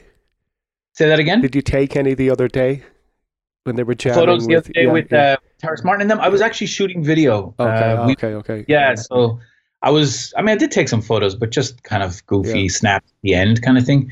Um we were really the it'll be online um Mhm. and it's it's it's totally i mean trust me it's something you should absolutely if you get a chance to see see folks um i'll, I'll send the link to donal so follow uh Mhm. don't uh, uh uh you know we'll we get some repost cracking Yeah. and uh, just just you know because it's i mean the, the weird thing about this situation is is that you know something that you would have had to be on central avenue in los angeles uh, to see now you're going to be able to see online which isn't ideal but Mhm. you know when's the last time you had a chance to see patrice rushen in concert You're right. Yeah. you know what i'm saying so Yeah. you know um yeah I, and and and, and terrace obviously you know of course i mean you know i mean they they really that that was a very it was moving to be honest i was Mhm. it was another day where i was like jesus i'm i'm very lucky to fucking get paid to fucking hmm be you know six feet away from robert glasper in full flight Yeah. I mean, with with good lenses. with a fucking zoom fucking yeah. stunning i mean and I- Arm know, arm to the teeth. it was i mean it was an athletic affair man i mean my Right. game my part of it was like i'm the one that can actually get in there and pick off things Mhm. so i'm the one that can fill the whole frame with his hands or even Mhm. one hand because i was doing following his right hand for a while Mhm. uh, and in my headphones then they're telling me like you know get his face pull back get it, get the bass player get the you know and i'm and and just to be athletically engaged i mean obviously i'm not it's not music i'm doing but to me it's music you know what i mean it's the closest i'll get to making music Yeah, that's Uh, that's great. Yeah, I like that idea. yeah I Um, mean, be, I- when, I love when you're in that. that position normally, and if it is a live gig, I mean, you don't have that freedom to, to get that close and to be in the way. No, no, it's very rare, honestly. You know, Yeah. I mean, the pit So is good a for you. lo- sad and lonely place to be very often at gigs. It is really. Yeah. People say, "Oh my God, you're up there so close. You're up there, fucking looking up people's noses Yeah. in a shitty situation with the energy of a crowd at your back, like a phenomenal amount of energy at your back, Yeah. And then something incredible going on in front of you, but it's literally going over your head. Mm-hmm. And so it's this sort of weird, you know, um, yeah, it's challenging. Yeah. But this is obviously they're playing for us. Yeah. So, See, that's the know, difference, right? It's all about that. Um, Yeah. So let's jump forward into set number three, which, you know, if I was to pick uh, the desert island set out of the four, it would be number three. Uh, there is uh, an Happy. amount an amount of tunes that I've already uh, got off you, uh, be uh, that Katia de Franca Brazilian tune, but also this first one, What the Hell, Waajeed. So tell us about this dude. So Waajeed is like uh, as an old friend again. He used to have a band called Platinum Pied Pipers that were assigned to Ubiquity for a while. But he is one of the group of cats that come up around Dilla, like Karriem Riggins. Um, you know, uh, one of the dudes that used to make beats. It was part of the kind of Slum Village, kind of expanded Slum Village collective. And and Waajeed made was a very close uh, friend of of Dilla, but he's from Detroit, and so you know he's he he can make hip hop beats, but he chose to to make more utilitarian, body oriented music at the present time. And uh, and this is for me, you know, in, in the house here, this this that song got a lot of. We played it a lot of times, man, Yeah. because I forget the hook. It goes like 1960, what? Oh, 20, yeah. what? 2022, 2020 who? Oh, man. 2020 who? Yeah, That's oh, amazing. man. Yeah. Too good. Um, And so yeah, and But- then after that is the Candido, which yeah. you oh, know- yeah. Let's talk Candido. well, Candido is one of that group of percussionists that came from Cuba um, in the early late 40s, which was basically Candido, Mongo Santa Maria, Mm-hmm. Francisco Aguabella, Willie Bobo, and there's one more, and I'm spacing on who it is, but I'm sure somebody Tito Puente was in New York already, right? Tito Puente's in New York. Yeah. Um, and these guys, but these guys spread out. So, you Yeah. know, some of them came to the West Coast. Francisco Aguabella came out here. And they really changed the game, you know, in terms of Yeah. uh, syncopation in, in, in American popular music. I mean, they, you know, there's an argument that says that what, you know, that the, that the Dizzy Gillespie um, band at the Palladium in the 50s Yeah. is, is and seeing that, Buddy Holly seeing that um, is really what, what, what takes rock and roll to a whole new Wow. uh, yeah, you know the the clave and the influence of the clave into Uh-huh. popular music. So Candido is one of those guys, but the thing about Candido is, dude, like the guy was still alive. He's ninety In nine, 99. Yeah. Yeah. and Yeah. full of music to this day. You know, till till Yeah. he passed. It's like Yeah. two weeks, I guess now. And this was, you know, Salsoul record in the uh, I guess mid seventies. And it's so proto house. I mean, it's like Mhm. he preempts house in the same way as kind of like Azimuth, for example, kind of preempts house. Right. But Candido, that that record is just, you know, I mean, that's a classic, Yeah. classic. I, I actually I, I read a piece that Gilles Peterson wrote about uh, you know just how much a big deal that tune was in terms of developing his DJing because I guess because it just bridged those worlds in a, in a very natural way. Um, but Totally.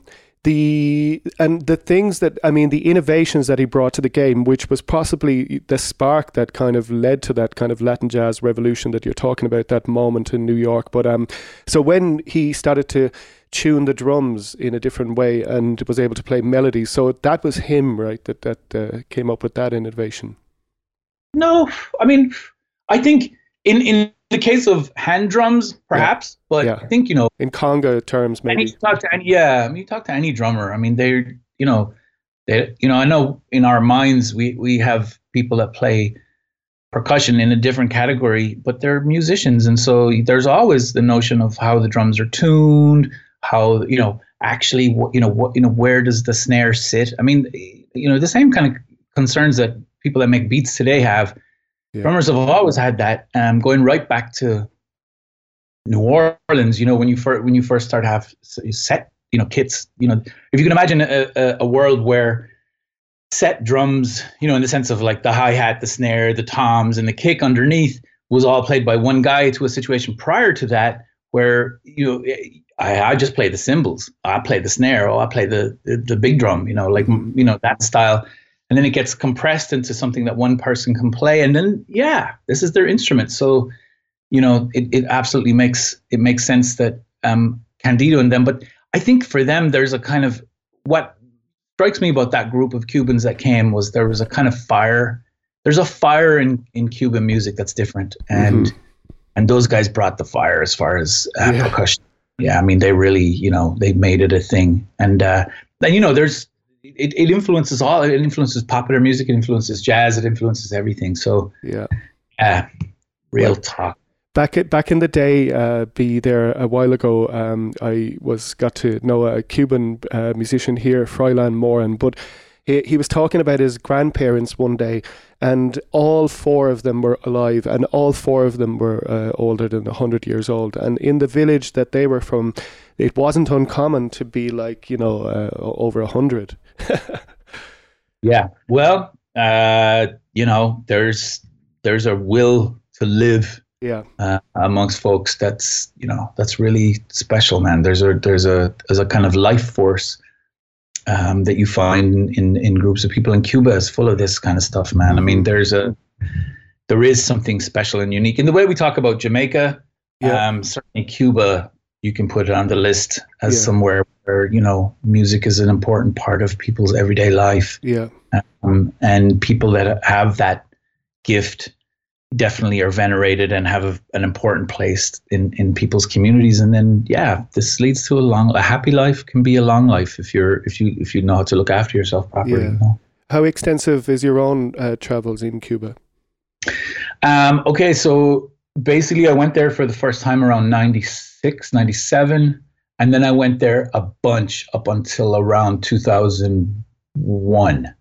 Um, and that it was a friend of mine, basically, uh, uh, Jimmy Maslin, started a record label there, um, found a loophole in the law that uh, uh, allowed him to put out records that were being recorded in Cuba and uh, took a risk. He was a guy who was uh, of Cuban heritage, had you know was a musician himself, and then ended up making some money um, collecting um, old films, basically, and uh, and licensing them out or whatever. Get, you know, getting the copyrights on them and licensing them out like old B movies and stuff. And then he took some of that money and went and started this label in Cuba called Ahí Nama. And uh, I, he told me the story, and I was like, "You're gonna need photos." And I was, of course, desperate to go. I know a photographer. Yeah. So it was like, dude, get me there. Get me there. I'll sort it out. Just get me there. So then I started to I started to he started to send me there and uh and then I, I went back as often as I could. Um and I do miss I I, I haven't been there since, sadly. But I, Mhm. I would love to go. I know it's changed a lot, Mhm. but uh, and I, I also know there's probably a lot of things that I would, you know, would, um, it's a very, very interesting place. hmm So obviously, this was you know when I started going there, it was a good few years before the Buena Vista Social Th- Club thing Mhm. came out. But for me, I felt um, as much as I was kind of uh, happy to hear that music, Yeah. of course, um, that wasn't the kind of music that you would run into on the street in Mhm. Cuba.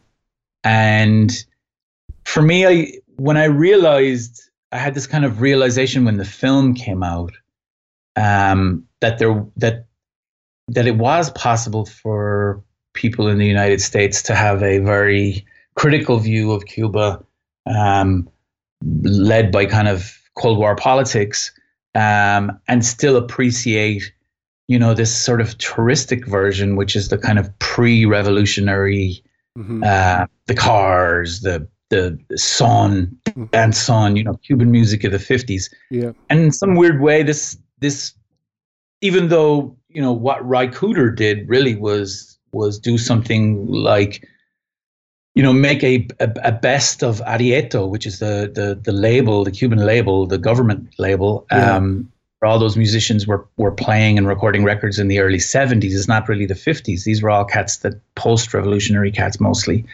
And um and that's what he was you know he he was he was i don't think uh, like Ry Cooder really any, anybody could have anticipated the level of success of that of that project Yeah. but uh, the record obviously is extraordinary so you know hmm uh, yeah it's a, it's a, it's a it's an amazing country i mean I don't, I don't know if you remember but in the in the 70s uh, Shannon Airport was the place that uh, Russian planes would refuel on their way to Cuba. So you know, you could up until really up until the early 2000s, you could fly um, out of Shannon directly into Havana. And uh, I, I never did it, but I but I had a job one time in in in in Havana, and I I uh, I got Jimmy to pay for some uh, uh, my friend Paul McCarthy, who's an Irish photographer, to come and assist me, and he flew um, through Shannon, which I, I I just think like I would have loved to have, I would have loved just to have done it, you know, Aeroflot, Shannon, Havana. I'm with it. I mean, it sounds Yeah. exactly like the kind of thing I'd want to do. twinned forever. Um, Yeah. not- the- but be, you've be really. Is it? It's fair to say, I think that you know, um, in the time that I've known you and, and all of the work that you've done, um, I suppose it's, it's not by accident that you find yourselves in these places where the music is uh, pretty much, you know, the fire is strong.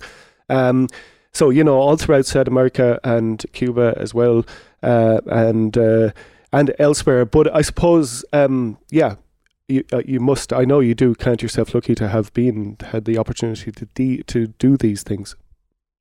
Yeah, I mean, uh, it. Yeah, I mean, uh, it, it's it's kind of life's work stuff in the sense that, like, when I hear things that I that really make my heart beat faster, to quote Chris Marker or whatever, like, but when I hear things that make me go, "Oh wow, how did that happen?" Whether it's you know covers of Fela songs from the northeast of Colombia, or whether it's you know um, Cuba, you know, Cuban music of the early '70s that sounds like Earth, Wind, and Fire, um, or whether it's you know something from Brazil that just you know totally knocks my head off. It, for me, it's it's about find. Then it's find a way to get there.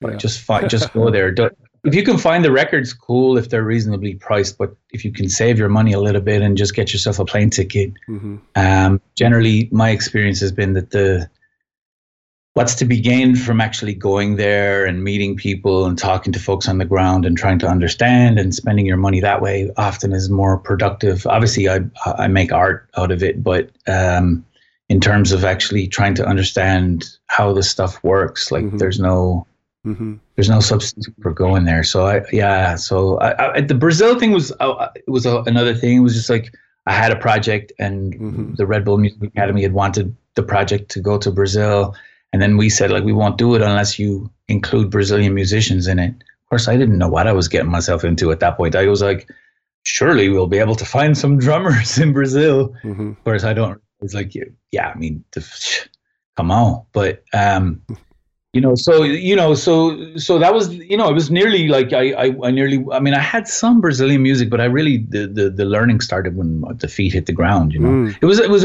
like um, Madlib. We we went with Madlib, and Madlib. It seemed like Madlib knew what he he knew it already. He he he just had figured out Brazilian music from just digging Mm-hmm. um, and was you know went to the store and knew about things that were we were like whoa how is he figuring this out but you know he just he's he's he has a kind of knowledge and wisdom around music and records that's you know again it's not something that's easily it's not rational basically it's not something you can be like oh he, Yeah. that's he spent the you know it's something that he's been doing since since he was you know since he's as long as he could breathe like Dilla you know but just different Otis is different but Otis have a thing for Brazilian music Mm-hmm. But uh, yeah, so that's So you got to go together, and that's what I gotta say, man. Is like that's uh, a head from Brazil put me up on that record. Um, a guy called Ronaldo Evangelista um, put him up. He's also a record producer. He also is involved in this project called Goma Laca, which has absolutely amazing as far as new Brazilian music. Absolutely amazing stuff that they're doing. Mhm. Um, and he put me up on that record, and it just oh man! And and if you look, I, I was lucky enough to to catch a copy that had the still had the original inner sleeve with photos and stuff. And if you looked at it was on the record, it's just a who's who of really toughest guys in, in Brazil in that moment, from Donato to Dominguinhos to Sivuca. And she's, you know, she's something very special. Yeah. Katia de Fra- yeah. really amazing. Um, it's funny the way you, you mentioned that. Go on, sorry. She's still making records. I mean, she just put out a, maybe a year ago, and it's amazing.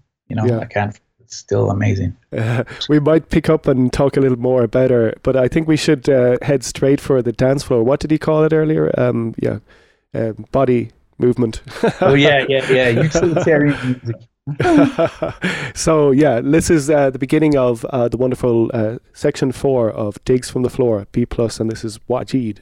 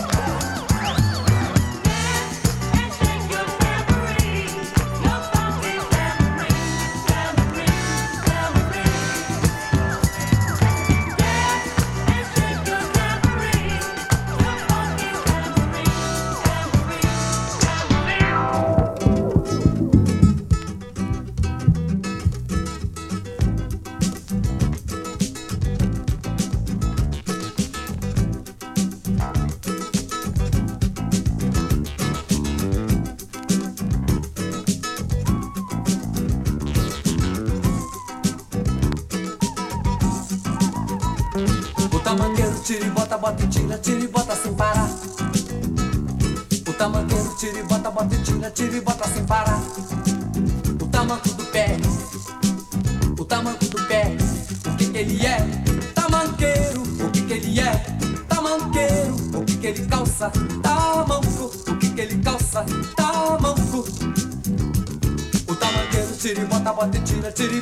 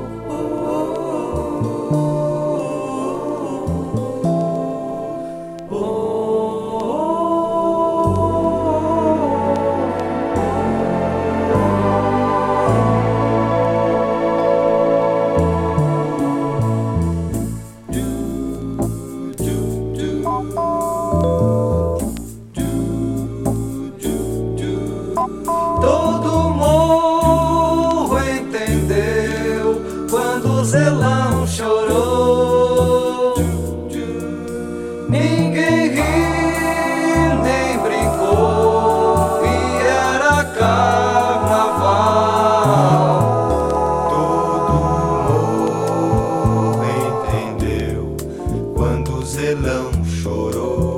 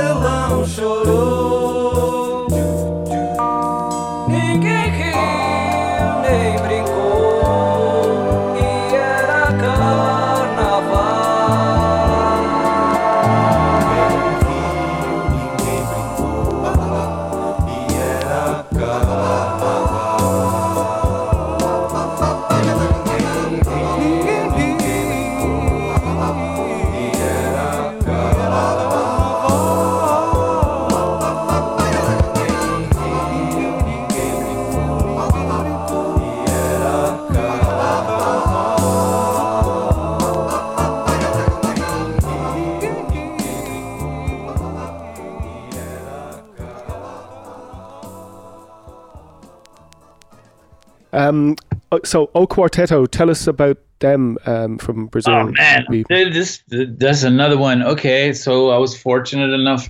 God, these records have such stories. It's funny to me. But anyways, uh, I mean, I, I kind of designed it this way. I just forgot, like you'd be forgetting, but stories Oh, attached. They do. Um, I, I was lucky enough to go to South Africa and Brazil with Kamasi Washington shooting, and um, in Sao Paulo, I had uh, like a, a little bit of time in the middle of the day to go look at records, of course. And so Battle Cat, the great LA um, producer, um, who's done songs for Snoop and all kinds of cats, but an amazingly important, influential uh, a record producer in LA, was DJing with Kamasi and the band. He's like, I want to go. So that record to me, I had seen it and I, you know, it didn't look like the era or the kind of thing. It looked like a kind of post bossa thing. It looked like it might be corny or something. So I, I for whatever reason, I mean, there's so many records in Brazil. So um, uh, for whatever reason, I didn't really check it. And so Battle Cat wasn't being, you know, he was kind of talking to people. And it didn't look like he was, you know, I mean, I just go straight to the crates and I'm like, don't talk to me. I'm going in, you know. And then well, he was just being all social or whatever. He didn't really pull out too many records. And he pulled out this one. I remember seeing him walking over to the turntable in the store and thinking, you know, ah, he's not going to like this record. And it's the first record he plays. He drops the needle, and the whole everybody just goes, "What? oh my!" And he's just like, "Woo!" So, uh, yeah. So I had to get it. he he got it, but I had to go find it afterwards. And um, the beautiful thing about the record is those four guys were cats that practiced singing close harmonies for a very long time together and never recorded. Then they recorded a record a cappella and they brought it to the great producer, pianist, and husband of Elis Regina, a guy called Cesar Camargo Mariano. And he took the record, walked it into the record company, and said that he would do the accompaniment. And then he used this. I'm sorry, I don't remember now, but uh, uh, my, the musicians will know. Um, keyboard that had a you know like a, a bass guitar sound and Mhm. a, and a, and then and then put effects and then did the arrange you know did the music did the harmonies basically.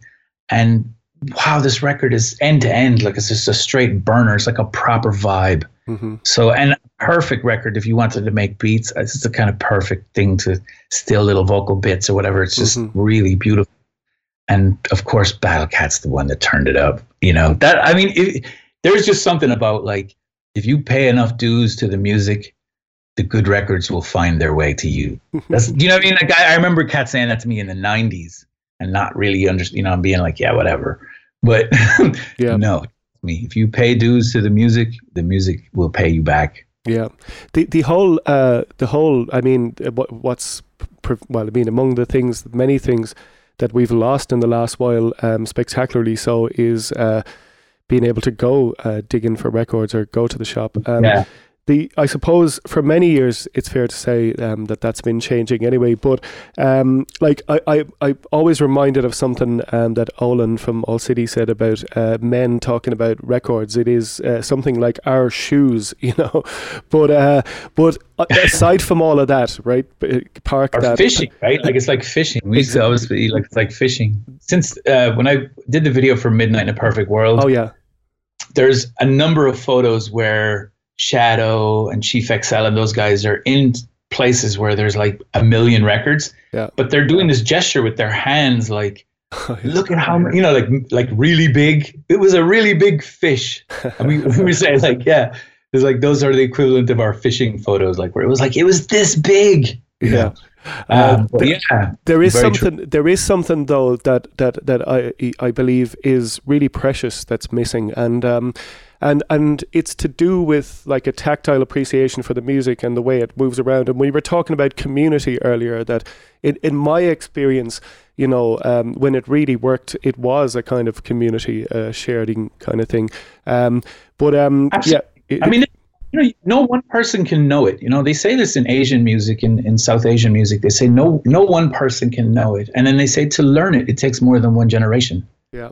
So if you if you really understand that music is that, then it starts to you start it start to make sense in a whole other way. It is a way to build community. I mean, that's fundamentally what it does. That's what it's made for, Mm-hmm. um, and that's a very you know for me it's a much more successful way of organizing people than politics. Yeah. You know what I'm saying? Now, of course, it, there's that. You know, it, it it can be problematic, but but it, it's it's actually a really successful way to reach people. Mhm. Uh, and uh, you know, I, for me, especially in the hands of of the the the you know the greatest musicians, Yeah. this is a very special. So very you know, John Coltrane. Like what what in in real terms has John Coltrane contributed to the planet? A lot a lot of peace, a lot of understanding, a lot of people spending quality time with themselves and trying to understand what they're going through. Mm-hmm. And can you, you know, how can you monetize that? Why would you want to? You know It's, I mean, we it's unquantifiable.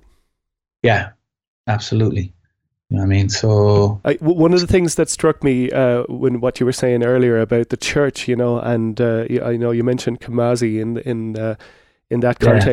Is that um, you know when you think about the rich uh, tapestry of music that that we have got from uh, America that has been touched or blessed by uh, belief, we haven't really got that from Ireland. I don't know. I mean, yeah, perhaps, but I, I would also say that there's, yeah, I mean, in this, in the formalized sense of of you know the the way we do religion is differently Yeah. Mhm. That's that's religion. I think in terms of to think of it in a broader sense, um, in terms of spirituality, I think all the great uh, Irish music has a sort of more deeply informed sense of I don't know. There's a kind of Oh no, I feel that for sure. you know what I mean, like it, um, and and and it is to do with the spirit, so to speak. Yeah. I mean, it's to do with spirits too, of course, but make mine a short one there, Jerry. But um, but it's Spirits it's, in which sense?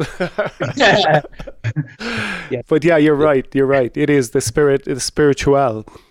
yeah. Is, is it i mean i think to do it right and i think that's the thing um, we have managed to do it right. Like there is you know we we, we do have a great musical tradition you know? Oh God, yeah. um, we do have an understanding of music that's in, in ways that are very important. I, i'm of the you know bob quinn um, version of european history that puts us in a slightly different access and i think that's something to do with it. But i think just yeah. You mean with with Arabic culture, so on? I think so. Yeah. I think so. I think North African culture. I think yeah. I mean, Mhm. our scales are different. I mean, there's, you know, like I I was I remember being at the pyramids and uh, and and seeing a guy with a you know two pieces of bamboo tied together with string um, with reeds and being like, dude, like that's fucking that's selling pipes. I mean, what the fuck is I mean, that's selling pipes?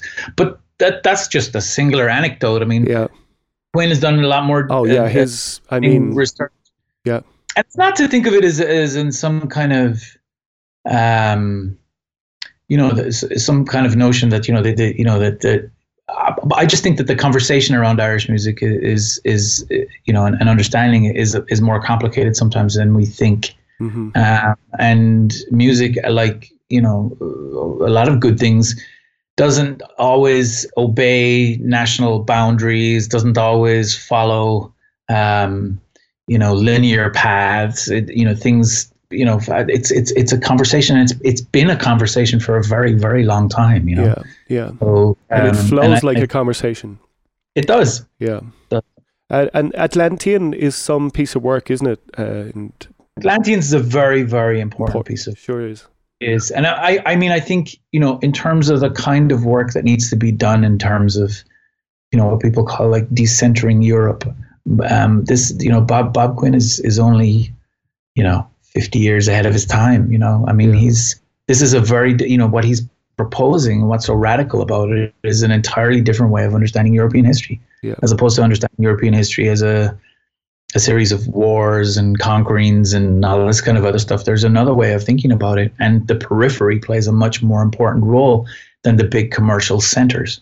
And we are in the periphery, and w- we found ways of you know, and, then this is and this is pre, um, you know, Cromwell. I mean, so it's it, this is a complicated argument and it's a difficult thing, but you know, and it requires you know real scholarship to kind of turn up the kinds of things that he proposed. But then he's not a historian, really. I mean, he is, but he's a, he's an artist. Mhm. So very often it's the artists that you know, like Sun Ra has been talking about stuff since the 50s that people are figuring out. You know, like and and and people looked at Sun Ra like there was something wrong with him, and Yeah. people I believe we looked at Bob Quinn for a while like funny. People, you know, he was considered when I was in Ireland in the 80s. You know, Bob Quinn wasn't really taken seriously. Yeah. And he he ended up doing to me some of the most important work of that period. You know. hmm Uh, so you know that that that's the thing. I mean, stuff sometimes it sounds absolutely crazy, ends up being right. hmm You know. So yeah, I mean, it's and me, you know, it's, it's I mean, for me, the the the amount of these things that you know, the the the an, an ability to appreciate the melodeon Talking to Katia de França, Yeah, yeah. From- the the road leads through Pernambuco, leads Right. through. Forró. It doesn't lead through the music I grew up listening to in my house with my dad hmm they, or that I heard on a or, RTE or whatever. Like, is, is, is it, it? I had to go to Brazil and hear Forró to understand that, you know, Irish, you know, squeeze box quote unquote music is Mhm. actually whoa, actually an amazing thing, hmm which I didn't, I wasn't, I didn't have ears to appreciate it growing up. You know, Yeah, me too. Me too. We're on the same page there with that one. Um, but yeah, it's strange the paths. I mean, I think it, it's it's a measure of what music does, the way that it can take you and and and transport you places, and you don't know where you are, but you'll find your way back, and you know it's the thing that The brings you back. home. Yeah. the long dark road home. Uh, speaking of, speaking of the long road home, uh, B uh, in set number four. Again, I just want to thank you for being so generous with your time, with your digs from the floor. Um, you have, um, yeah. So what's in here in number four? Number four was like I the joints that I really wanted to get in there that I couldn't you didn't quite fit in the earlier part. Yeah. And I was just kind of, you know, "Eh, let's put some fusion, put some, you know, random bits. But um, it starts off with Fernando Toussaint, again, my man, and uh, Bernie in, in San Diego turned up this record. Very, very curious Mexican fusion record Yeah. from, I think, 1980. But it's just like ready to go, man. It was, you know, you were probably freestyling over it, I'm sure, Donal, you know. um, The freestyling never stops round here. you know what I mean? Um, but then it follows. I followed it with this. Uh, I followed with this uh, Teruo Nakamura record, a, a, a jazz fusion record um, from Japan, from I think 1979. The thing that made me curious about it is it has the great Harry Whitaker on there, and Harry Whitaker was a collaborator with Edwin Birdsong and Roy Ayers on a lot of those great records in the early 70s, and he ended up going to Tokyo. So I knew, you know, that this there's a good possibility that this record was tough, and then I bought it, and of course, it Uh-huh. was really good. Um, the, the next record is this Virgilio record, which is a Venezuelan fusion record, which again I have to give credit where it's due. Um, a, a good friend of mine from back in the day is a kid called Geology, um, who's a sort of up tempo DJ right now, vinyl only, um, travels around the world very successfully. And uh, he posted the record. And then afterwards, I think uh, Gilles or somebody was, you know, I've just got it, you know. Um, and I happened to go into a store in New York and it was on the wall. And I was like, all right, well, I will, I'll spend a little bit of money to have this record. It's a very, very nice record. Mm. Um, Charles Earland record again is not a difficult record to find at all. Um, with Freddie Hubbard and Joe, Joe Henderson. Henderson, yeah. Yeah. I mean Joe Henderson. Honestly, man, like if Joe Henderson is on it, it's one of those records you kind of want to be like, well, Yeah. maybe I should. And, and, it, Um, and it is called Leaving This Planet as well. And the song I played is called "Leaving This Planet." Information. Now, in the before before it looked likely that Joe Biden would become president elect, I was very close to uh, leaving this planet. Was go how I was going to start the whole Yeah. thing, but in, in any event, Joe Biden and Seamus Heaney saved us. at the at the Joe Heaney, or sorry, the Seamus Heaney and Joe Biden intersection, um, we have been saved yet again. Yeah, leaving this planet exactly. So Yeah. so that so it found its way to the end, followed by Stanley Cowell, another person I would say if you ever see his records, pretty much I could say I don't have a bad Stanley Cowell record in my Mhm. collection, um, and I have a lot of them. Um, but anyway, that song is a famous song um, called "Traveling Man," which I thought was kind of appropriate, and it's a different version than the version that had been sampled by, I believe, Pete Rock, but I could be wrong. That's one for the who sampled homies out there. Um, the record after that is well, that was the thing I wanted to. Oh, I wanted to even in within the individual parts of this, I always wanted to play something modern. Mhm. I wanted to. I even wanted to play the Denise Chaila record from. Oh yeah, You know, what I mean, because that's that's another record we've been listening to the hell out of. All the Murli, you know, Murli's on. amazing. dude, the Limerick homies are killing right now, dude. Yeah. I'm embarrassed. I'm like, damn, what the hell? Yeah. We just, how do we, how, are we- how is Limerick doing this? This is so, man, you know, it's amazing. Yeah. I mean, it's, it's really, you know, there's a lot of, a lot, like Hayes, Young Fella. I mean, dude, there's, there is really important. Anyway, so I want to put something new on, on each Yep. uh, individual bit. And this is something that uh, my running buddy, my partner, my creative partner for many, many years, um, Eric hipped me to, which is a Timbaland uh, beat, which samples um, the Colombian uh, Toto, La, the Colombian singer Toto La Momposina. Mhm. And another person, if you ever get to see her records, just buy them. They're, it's a family group from um, the north of Colombia, and it's just whoa. And she's it's through Timbaland, but um, she's been sampled quite a bit now um, on beats for you know Jay Z. Uh, obviously, a lot of Timbaland productions, but amazing, beautiful music. And so he hit me to this one, and I just that was like you know that's like a two dollars on Discogs record right there. Well, okay.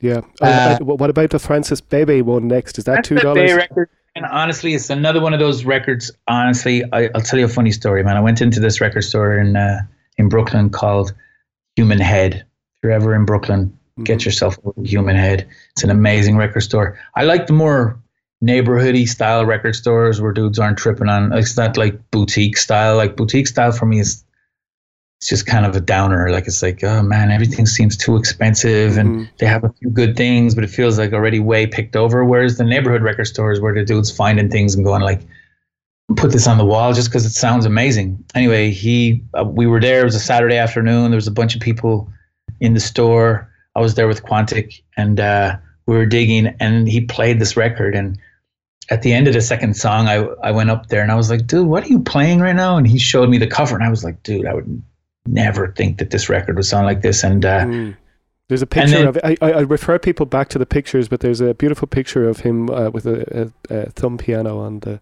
finger piano. Yeah. Oh Yeah. my goodness, I mean, it's like again, there's like proto house music on here. Yeah. There's you know, it's, there's things on here where you're just like, how did uh, what the hell? But Francis Bebey is an, I mean, and again, another amazing figure. He wrote books about African music, made many many records, and uh, I mean, is another person right now that's you know being sort of rediscovered by a new generation of of, of music heads. Mhm. Uh, there's been some of the music has been reissued in that. Like he did some experiments with the electronic music. But uh, anyway, yeah, by the by the end of the first side, I just went up and I was like, "How much are you looking for this record?" And I was like, uh, the whole store went quiet. You know, everybody was like, "What is this music?" So I was like, "Fuck that! I'm not waiting for someone else to do it. I'm gonna do it." So it was like, "I need a hundred bucks for it." I was like, "Okay." Um, which I know for people is like, "What? You spend a hundred bucks?" It's like, man, trust me, like you, these aren't the kind of records that you can just put your hand out and get a decent. In several copy. years, I will be talking to another collector from Du- uh, Dublin about this record at length. it, it shall, yeah, no, Yeah. the, the magic, Well, the magic goes on and like, on. Hmm? You know, like most things, it'll someone will reissue it or whatever. Yeah. And in the end, you know, it's not even about the. It's, for me, it's not even about the the the object in a sense. I'm, I'm I'd be as happy to get a reissue. To be honest, if the music is that good, Jesus Christ, you need the record in your life, man. You know, I mean, that is that serious. Like it's like food, you know. So yeah, but uh, you know, it was. I just remember I went to the store uh, literally a, a week ago. I went to New York to to. It was the two you know the two coasts were the still the parts of the country that weren't, um, you know, dangerously high levels of COVID. And so I had some business in New York, and I went and I went with Will to the store, and I saw the guy Travis from the store, and I was like, you know, it's good to see you again. And he was like, yeah, I remember you. He was like, I was like, oh word, and he was like, you're the guy that bought the Francis Bebey record. He's like, I haven't seen that record since. Oh. he was like, that record was too good, and I was like, yeah, it was.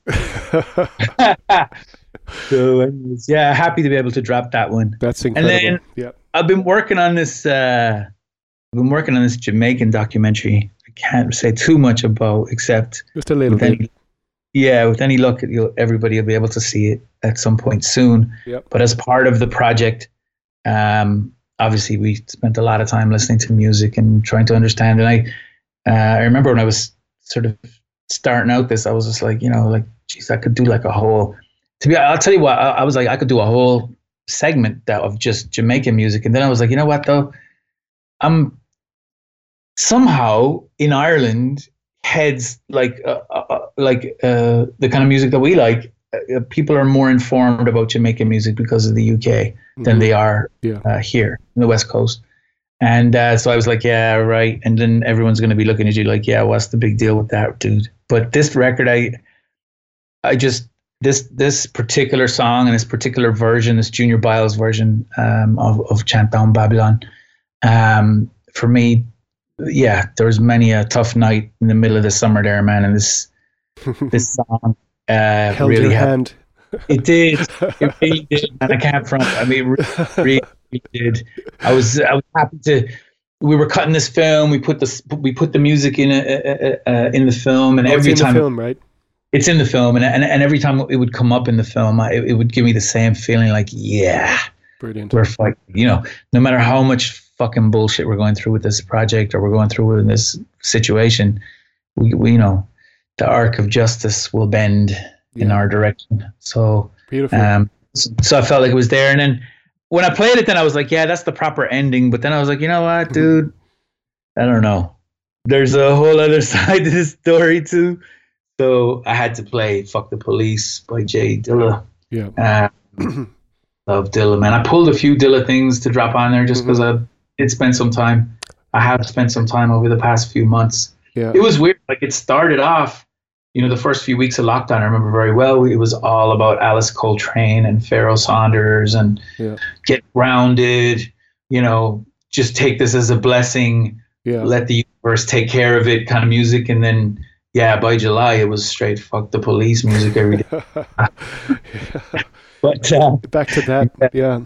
Um, Yeah. well, yeah. What, what, how would he, how would he feel about now? Do you think? Um, be or what's his? How long has it been now how long has has has what been? since Dilla died? Uh, 2006. So it's 14 years. Okay. You know, it's a funny thing, man. Like, uh, you know, even the other day, a friend, a, a great artist called Ernesto Llorena, uh, uh, uh, text me, "Are you at the house?" Yeah.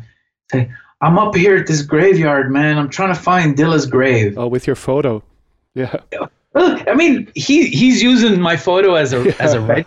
Amazing photo. Like I'm out here standing in the middle of Forest Lawn, and, and I, I think I'm seeing it, but I, I can't find it. You know, Mm-hmm. how will I know it's his? And you know, and so I'm down on the phone, like, yeah, okay, no. So if you're seeing that, then you need to go to the right more and go down the hill a little bit. You know, this kind of thing. Mm-hmm. But um, you know, his he's the legacy is very alive. Mm-hmm. Uh, um, you know, there's never a you know there's never a day that goes by that where you know you won't you know sometimes npr uses like instrumental hip hop from the kind of thousands now as kind of bumper music Yeah. and you'll be listening some middle of the day show about business or some nonsense and in the middle of it here comes you know like some slum village instrumental or whatever Yeah. um yeah there isn't a day goes by i mean he there's somebody who had a big impact Oh yeah. The game changer. yeah. So you know, I think it's one of those ones. It's it's a yeah. It's a it's a it's an honor to you know to have any association with the name at all. But then Yeah. we you know actually I've met the guy and hung out with the dude a little bit. Whatever was you know made photos with the guy. Whatever. hmm Um, it was even it's it's goofy because like I don't know. It's the same kind of thing. You know, like I mean, I met Tupac too. I met Biggie Smalls or whatever. But when you meet these people, you don't think like, you know, I, I mean, Tupac. I think Tupac's image is probably, I mean, it's kind of, he's not quite on Bob level, but it's definitely in the same division. You know what I mean? Uh-huh. Same division. More- yeah. Right. You know, it's it's more like Bournemouth, and Bob is like. I don't want to even say one of the big clubs. It'd be a Choose your club carefully, sir. Why you not say Chelsea? um, but, yeah, not Chelsea. but um, you yeah, know, but I know what you mean. like, Though. The, the, the Yeah. super super top Premier League. Yeah. Yeah, and and you know, like you know, I, I did photos that I didn't even own that went straight to the label. I, With Tupac. you know, yeah, yeah. you, you know, de- death is a death has a, a very interesting way of explaining what happened before. Yeah. Right. Jesus. Um, On that bombshell. it- You're so true. No, it's so true. Though. Go on. Explain. Yeah. Candido was there the whole time. Mhm. You know what I mean? Candido Right. was there the whole time for 99 years, Yeah. and now yeah. he's Sure. The entire then, you know, span of the whole story. I, I don't know about you, but I thought Tony Allen, we were going to have Tony forever, man. Mhm. Tony, like Right. the way Tony played drums Yeah. in terms of like how much was happening, considering it, Mhm. how little it looked like he was doing. Yeah. I mean, was the incredible. most important. He would- he would just go and he would kind of do it, and then he would Mm-hmm. finish, and then you'd be just like, did he just fucking destroy the hell out of this drum set? Like, and he's just standing around having a drink, and yeah. it's Tony Allen. You don't even realize, man, the man is almost 80 years old. Mm-hmm. Then one day he's not there. Mm. And then you realize, like, whoa, that was we were very honored. I mean, you know, Tony Allen came to my house. Right. You know, it's kind of like um, in Limerick. oh, right. Yeah, on the tour. Okay. Not, Tony Allen wasn't in my house in L.A. Tony Allen was in my house in, in my dad's house in Limerick. Tony Allen on the Dublin Road in Limerick. Can you imagine? but uh, you know, and now Observing Tony's the not with speed limit. you know, he's well. I'll tell you this, man. You know, I, I, I've I've I've seen some I've seen some musicians in my time, and Yeah. what he what he what he brought to the to the kid. Um, yeah, there's you know Wilson Das Neves, the Brazilian drummer, the same. It's a very specific thing, but then he's able to do it in a way that you know many many many people have imitated um, but when you hear the cat that invented it it just makes more it's just a, a different level of thing you know Mm-hmm. uh, he he really you know there was very few people alive that you know they they say João Gilberto my friend Danny Holloway always says that João Gilberto and Tony Allen were the two guys that a whole genre of music came out of their rhythm the rhythm of their bodies Mhm. and that's that's very very rare and uh and maybe you could say the same thing about Dilla I don't know but you know what I mean Yeah, but like just uh, created a sound world that is an entity in itself. world, like opened up a portal Mhm. basically Yeah. the rest of us were just like oh my god we never knew this was here you know Yeah. uh, and you know what I mean like for real and uh, but that's it. That's and, uh, that's the trip, right? That's the musical trip.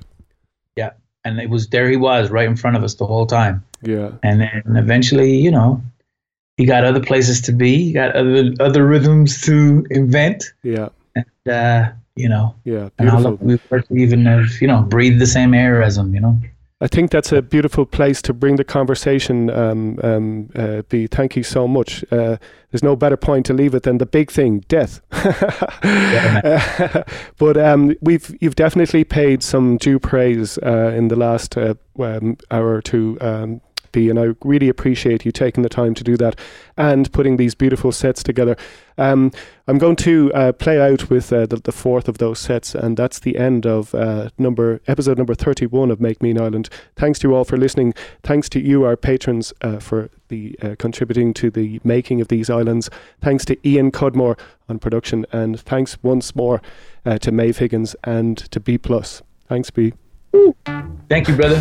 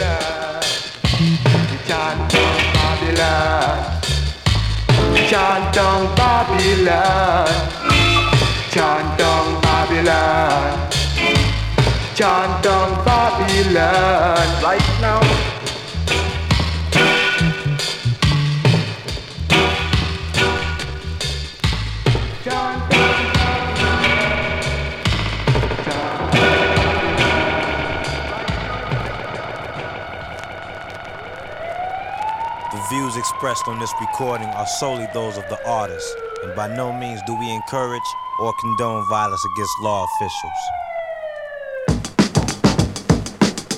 Uh, it's for you. It's for you.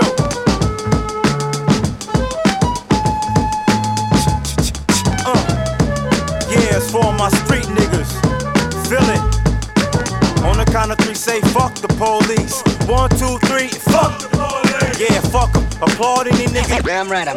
We could lose a few of them. We got enough of them. My niggas on the corner, they be dodging and ducking them. Bitches getting pulled over, end up fucking them. For real. And see, now we got these fake cops. They thought he had a gun. Made a mistake, cops. I hate cops. Turn on the TV. Is this another cop busted for illegal business? They out of control. They out of their minds.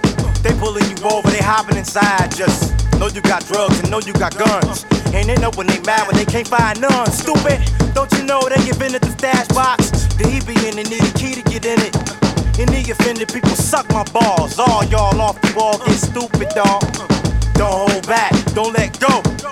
Don't say damn, just say whoa. Get it up, Mojo, hey, Mojo, baby, fill it up, hey, hey. Uh, on the count of three, say fuck the police. One, two, three, fuck. Yeah, don't they know it's dangerous in these streets? Don't they know it's gangs of us who go deep, nigga? Fill up the whole Jeep, nigga. Ill with the flows and then with the beats. Ill in the rover, it's over homes, the whole these. The reason we hold things is no peace in the streets with the police in the streets. Yo, it's cops the old niggas though for O's and keys. It's more than the beef with the 5 In the streets with the 5 It's a game of survival, dude. Now tell me who protects me from you? I got people who buy texts and weed from you. And all the niggas see in the news is cop corruption. Niggas getting popped for nothing. And niggas getting stopped and the cops pull out Glocks and bust 'em. Y'all need to get shot for nothing. Cause we don't hold back, we let go. We don't say damn, we just say whoa.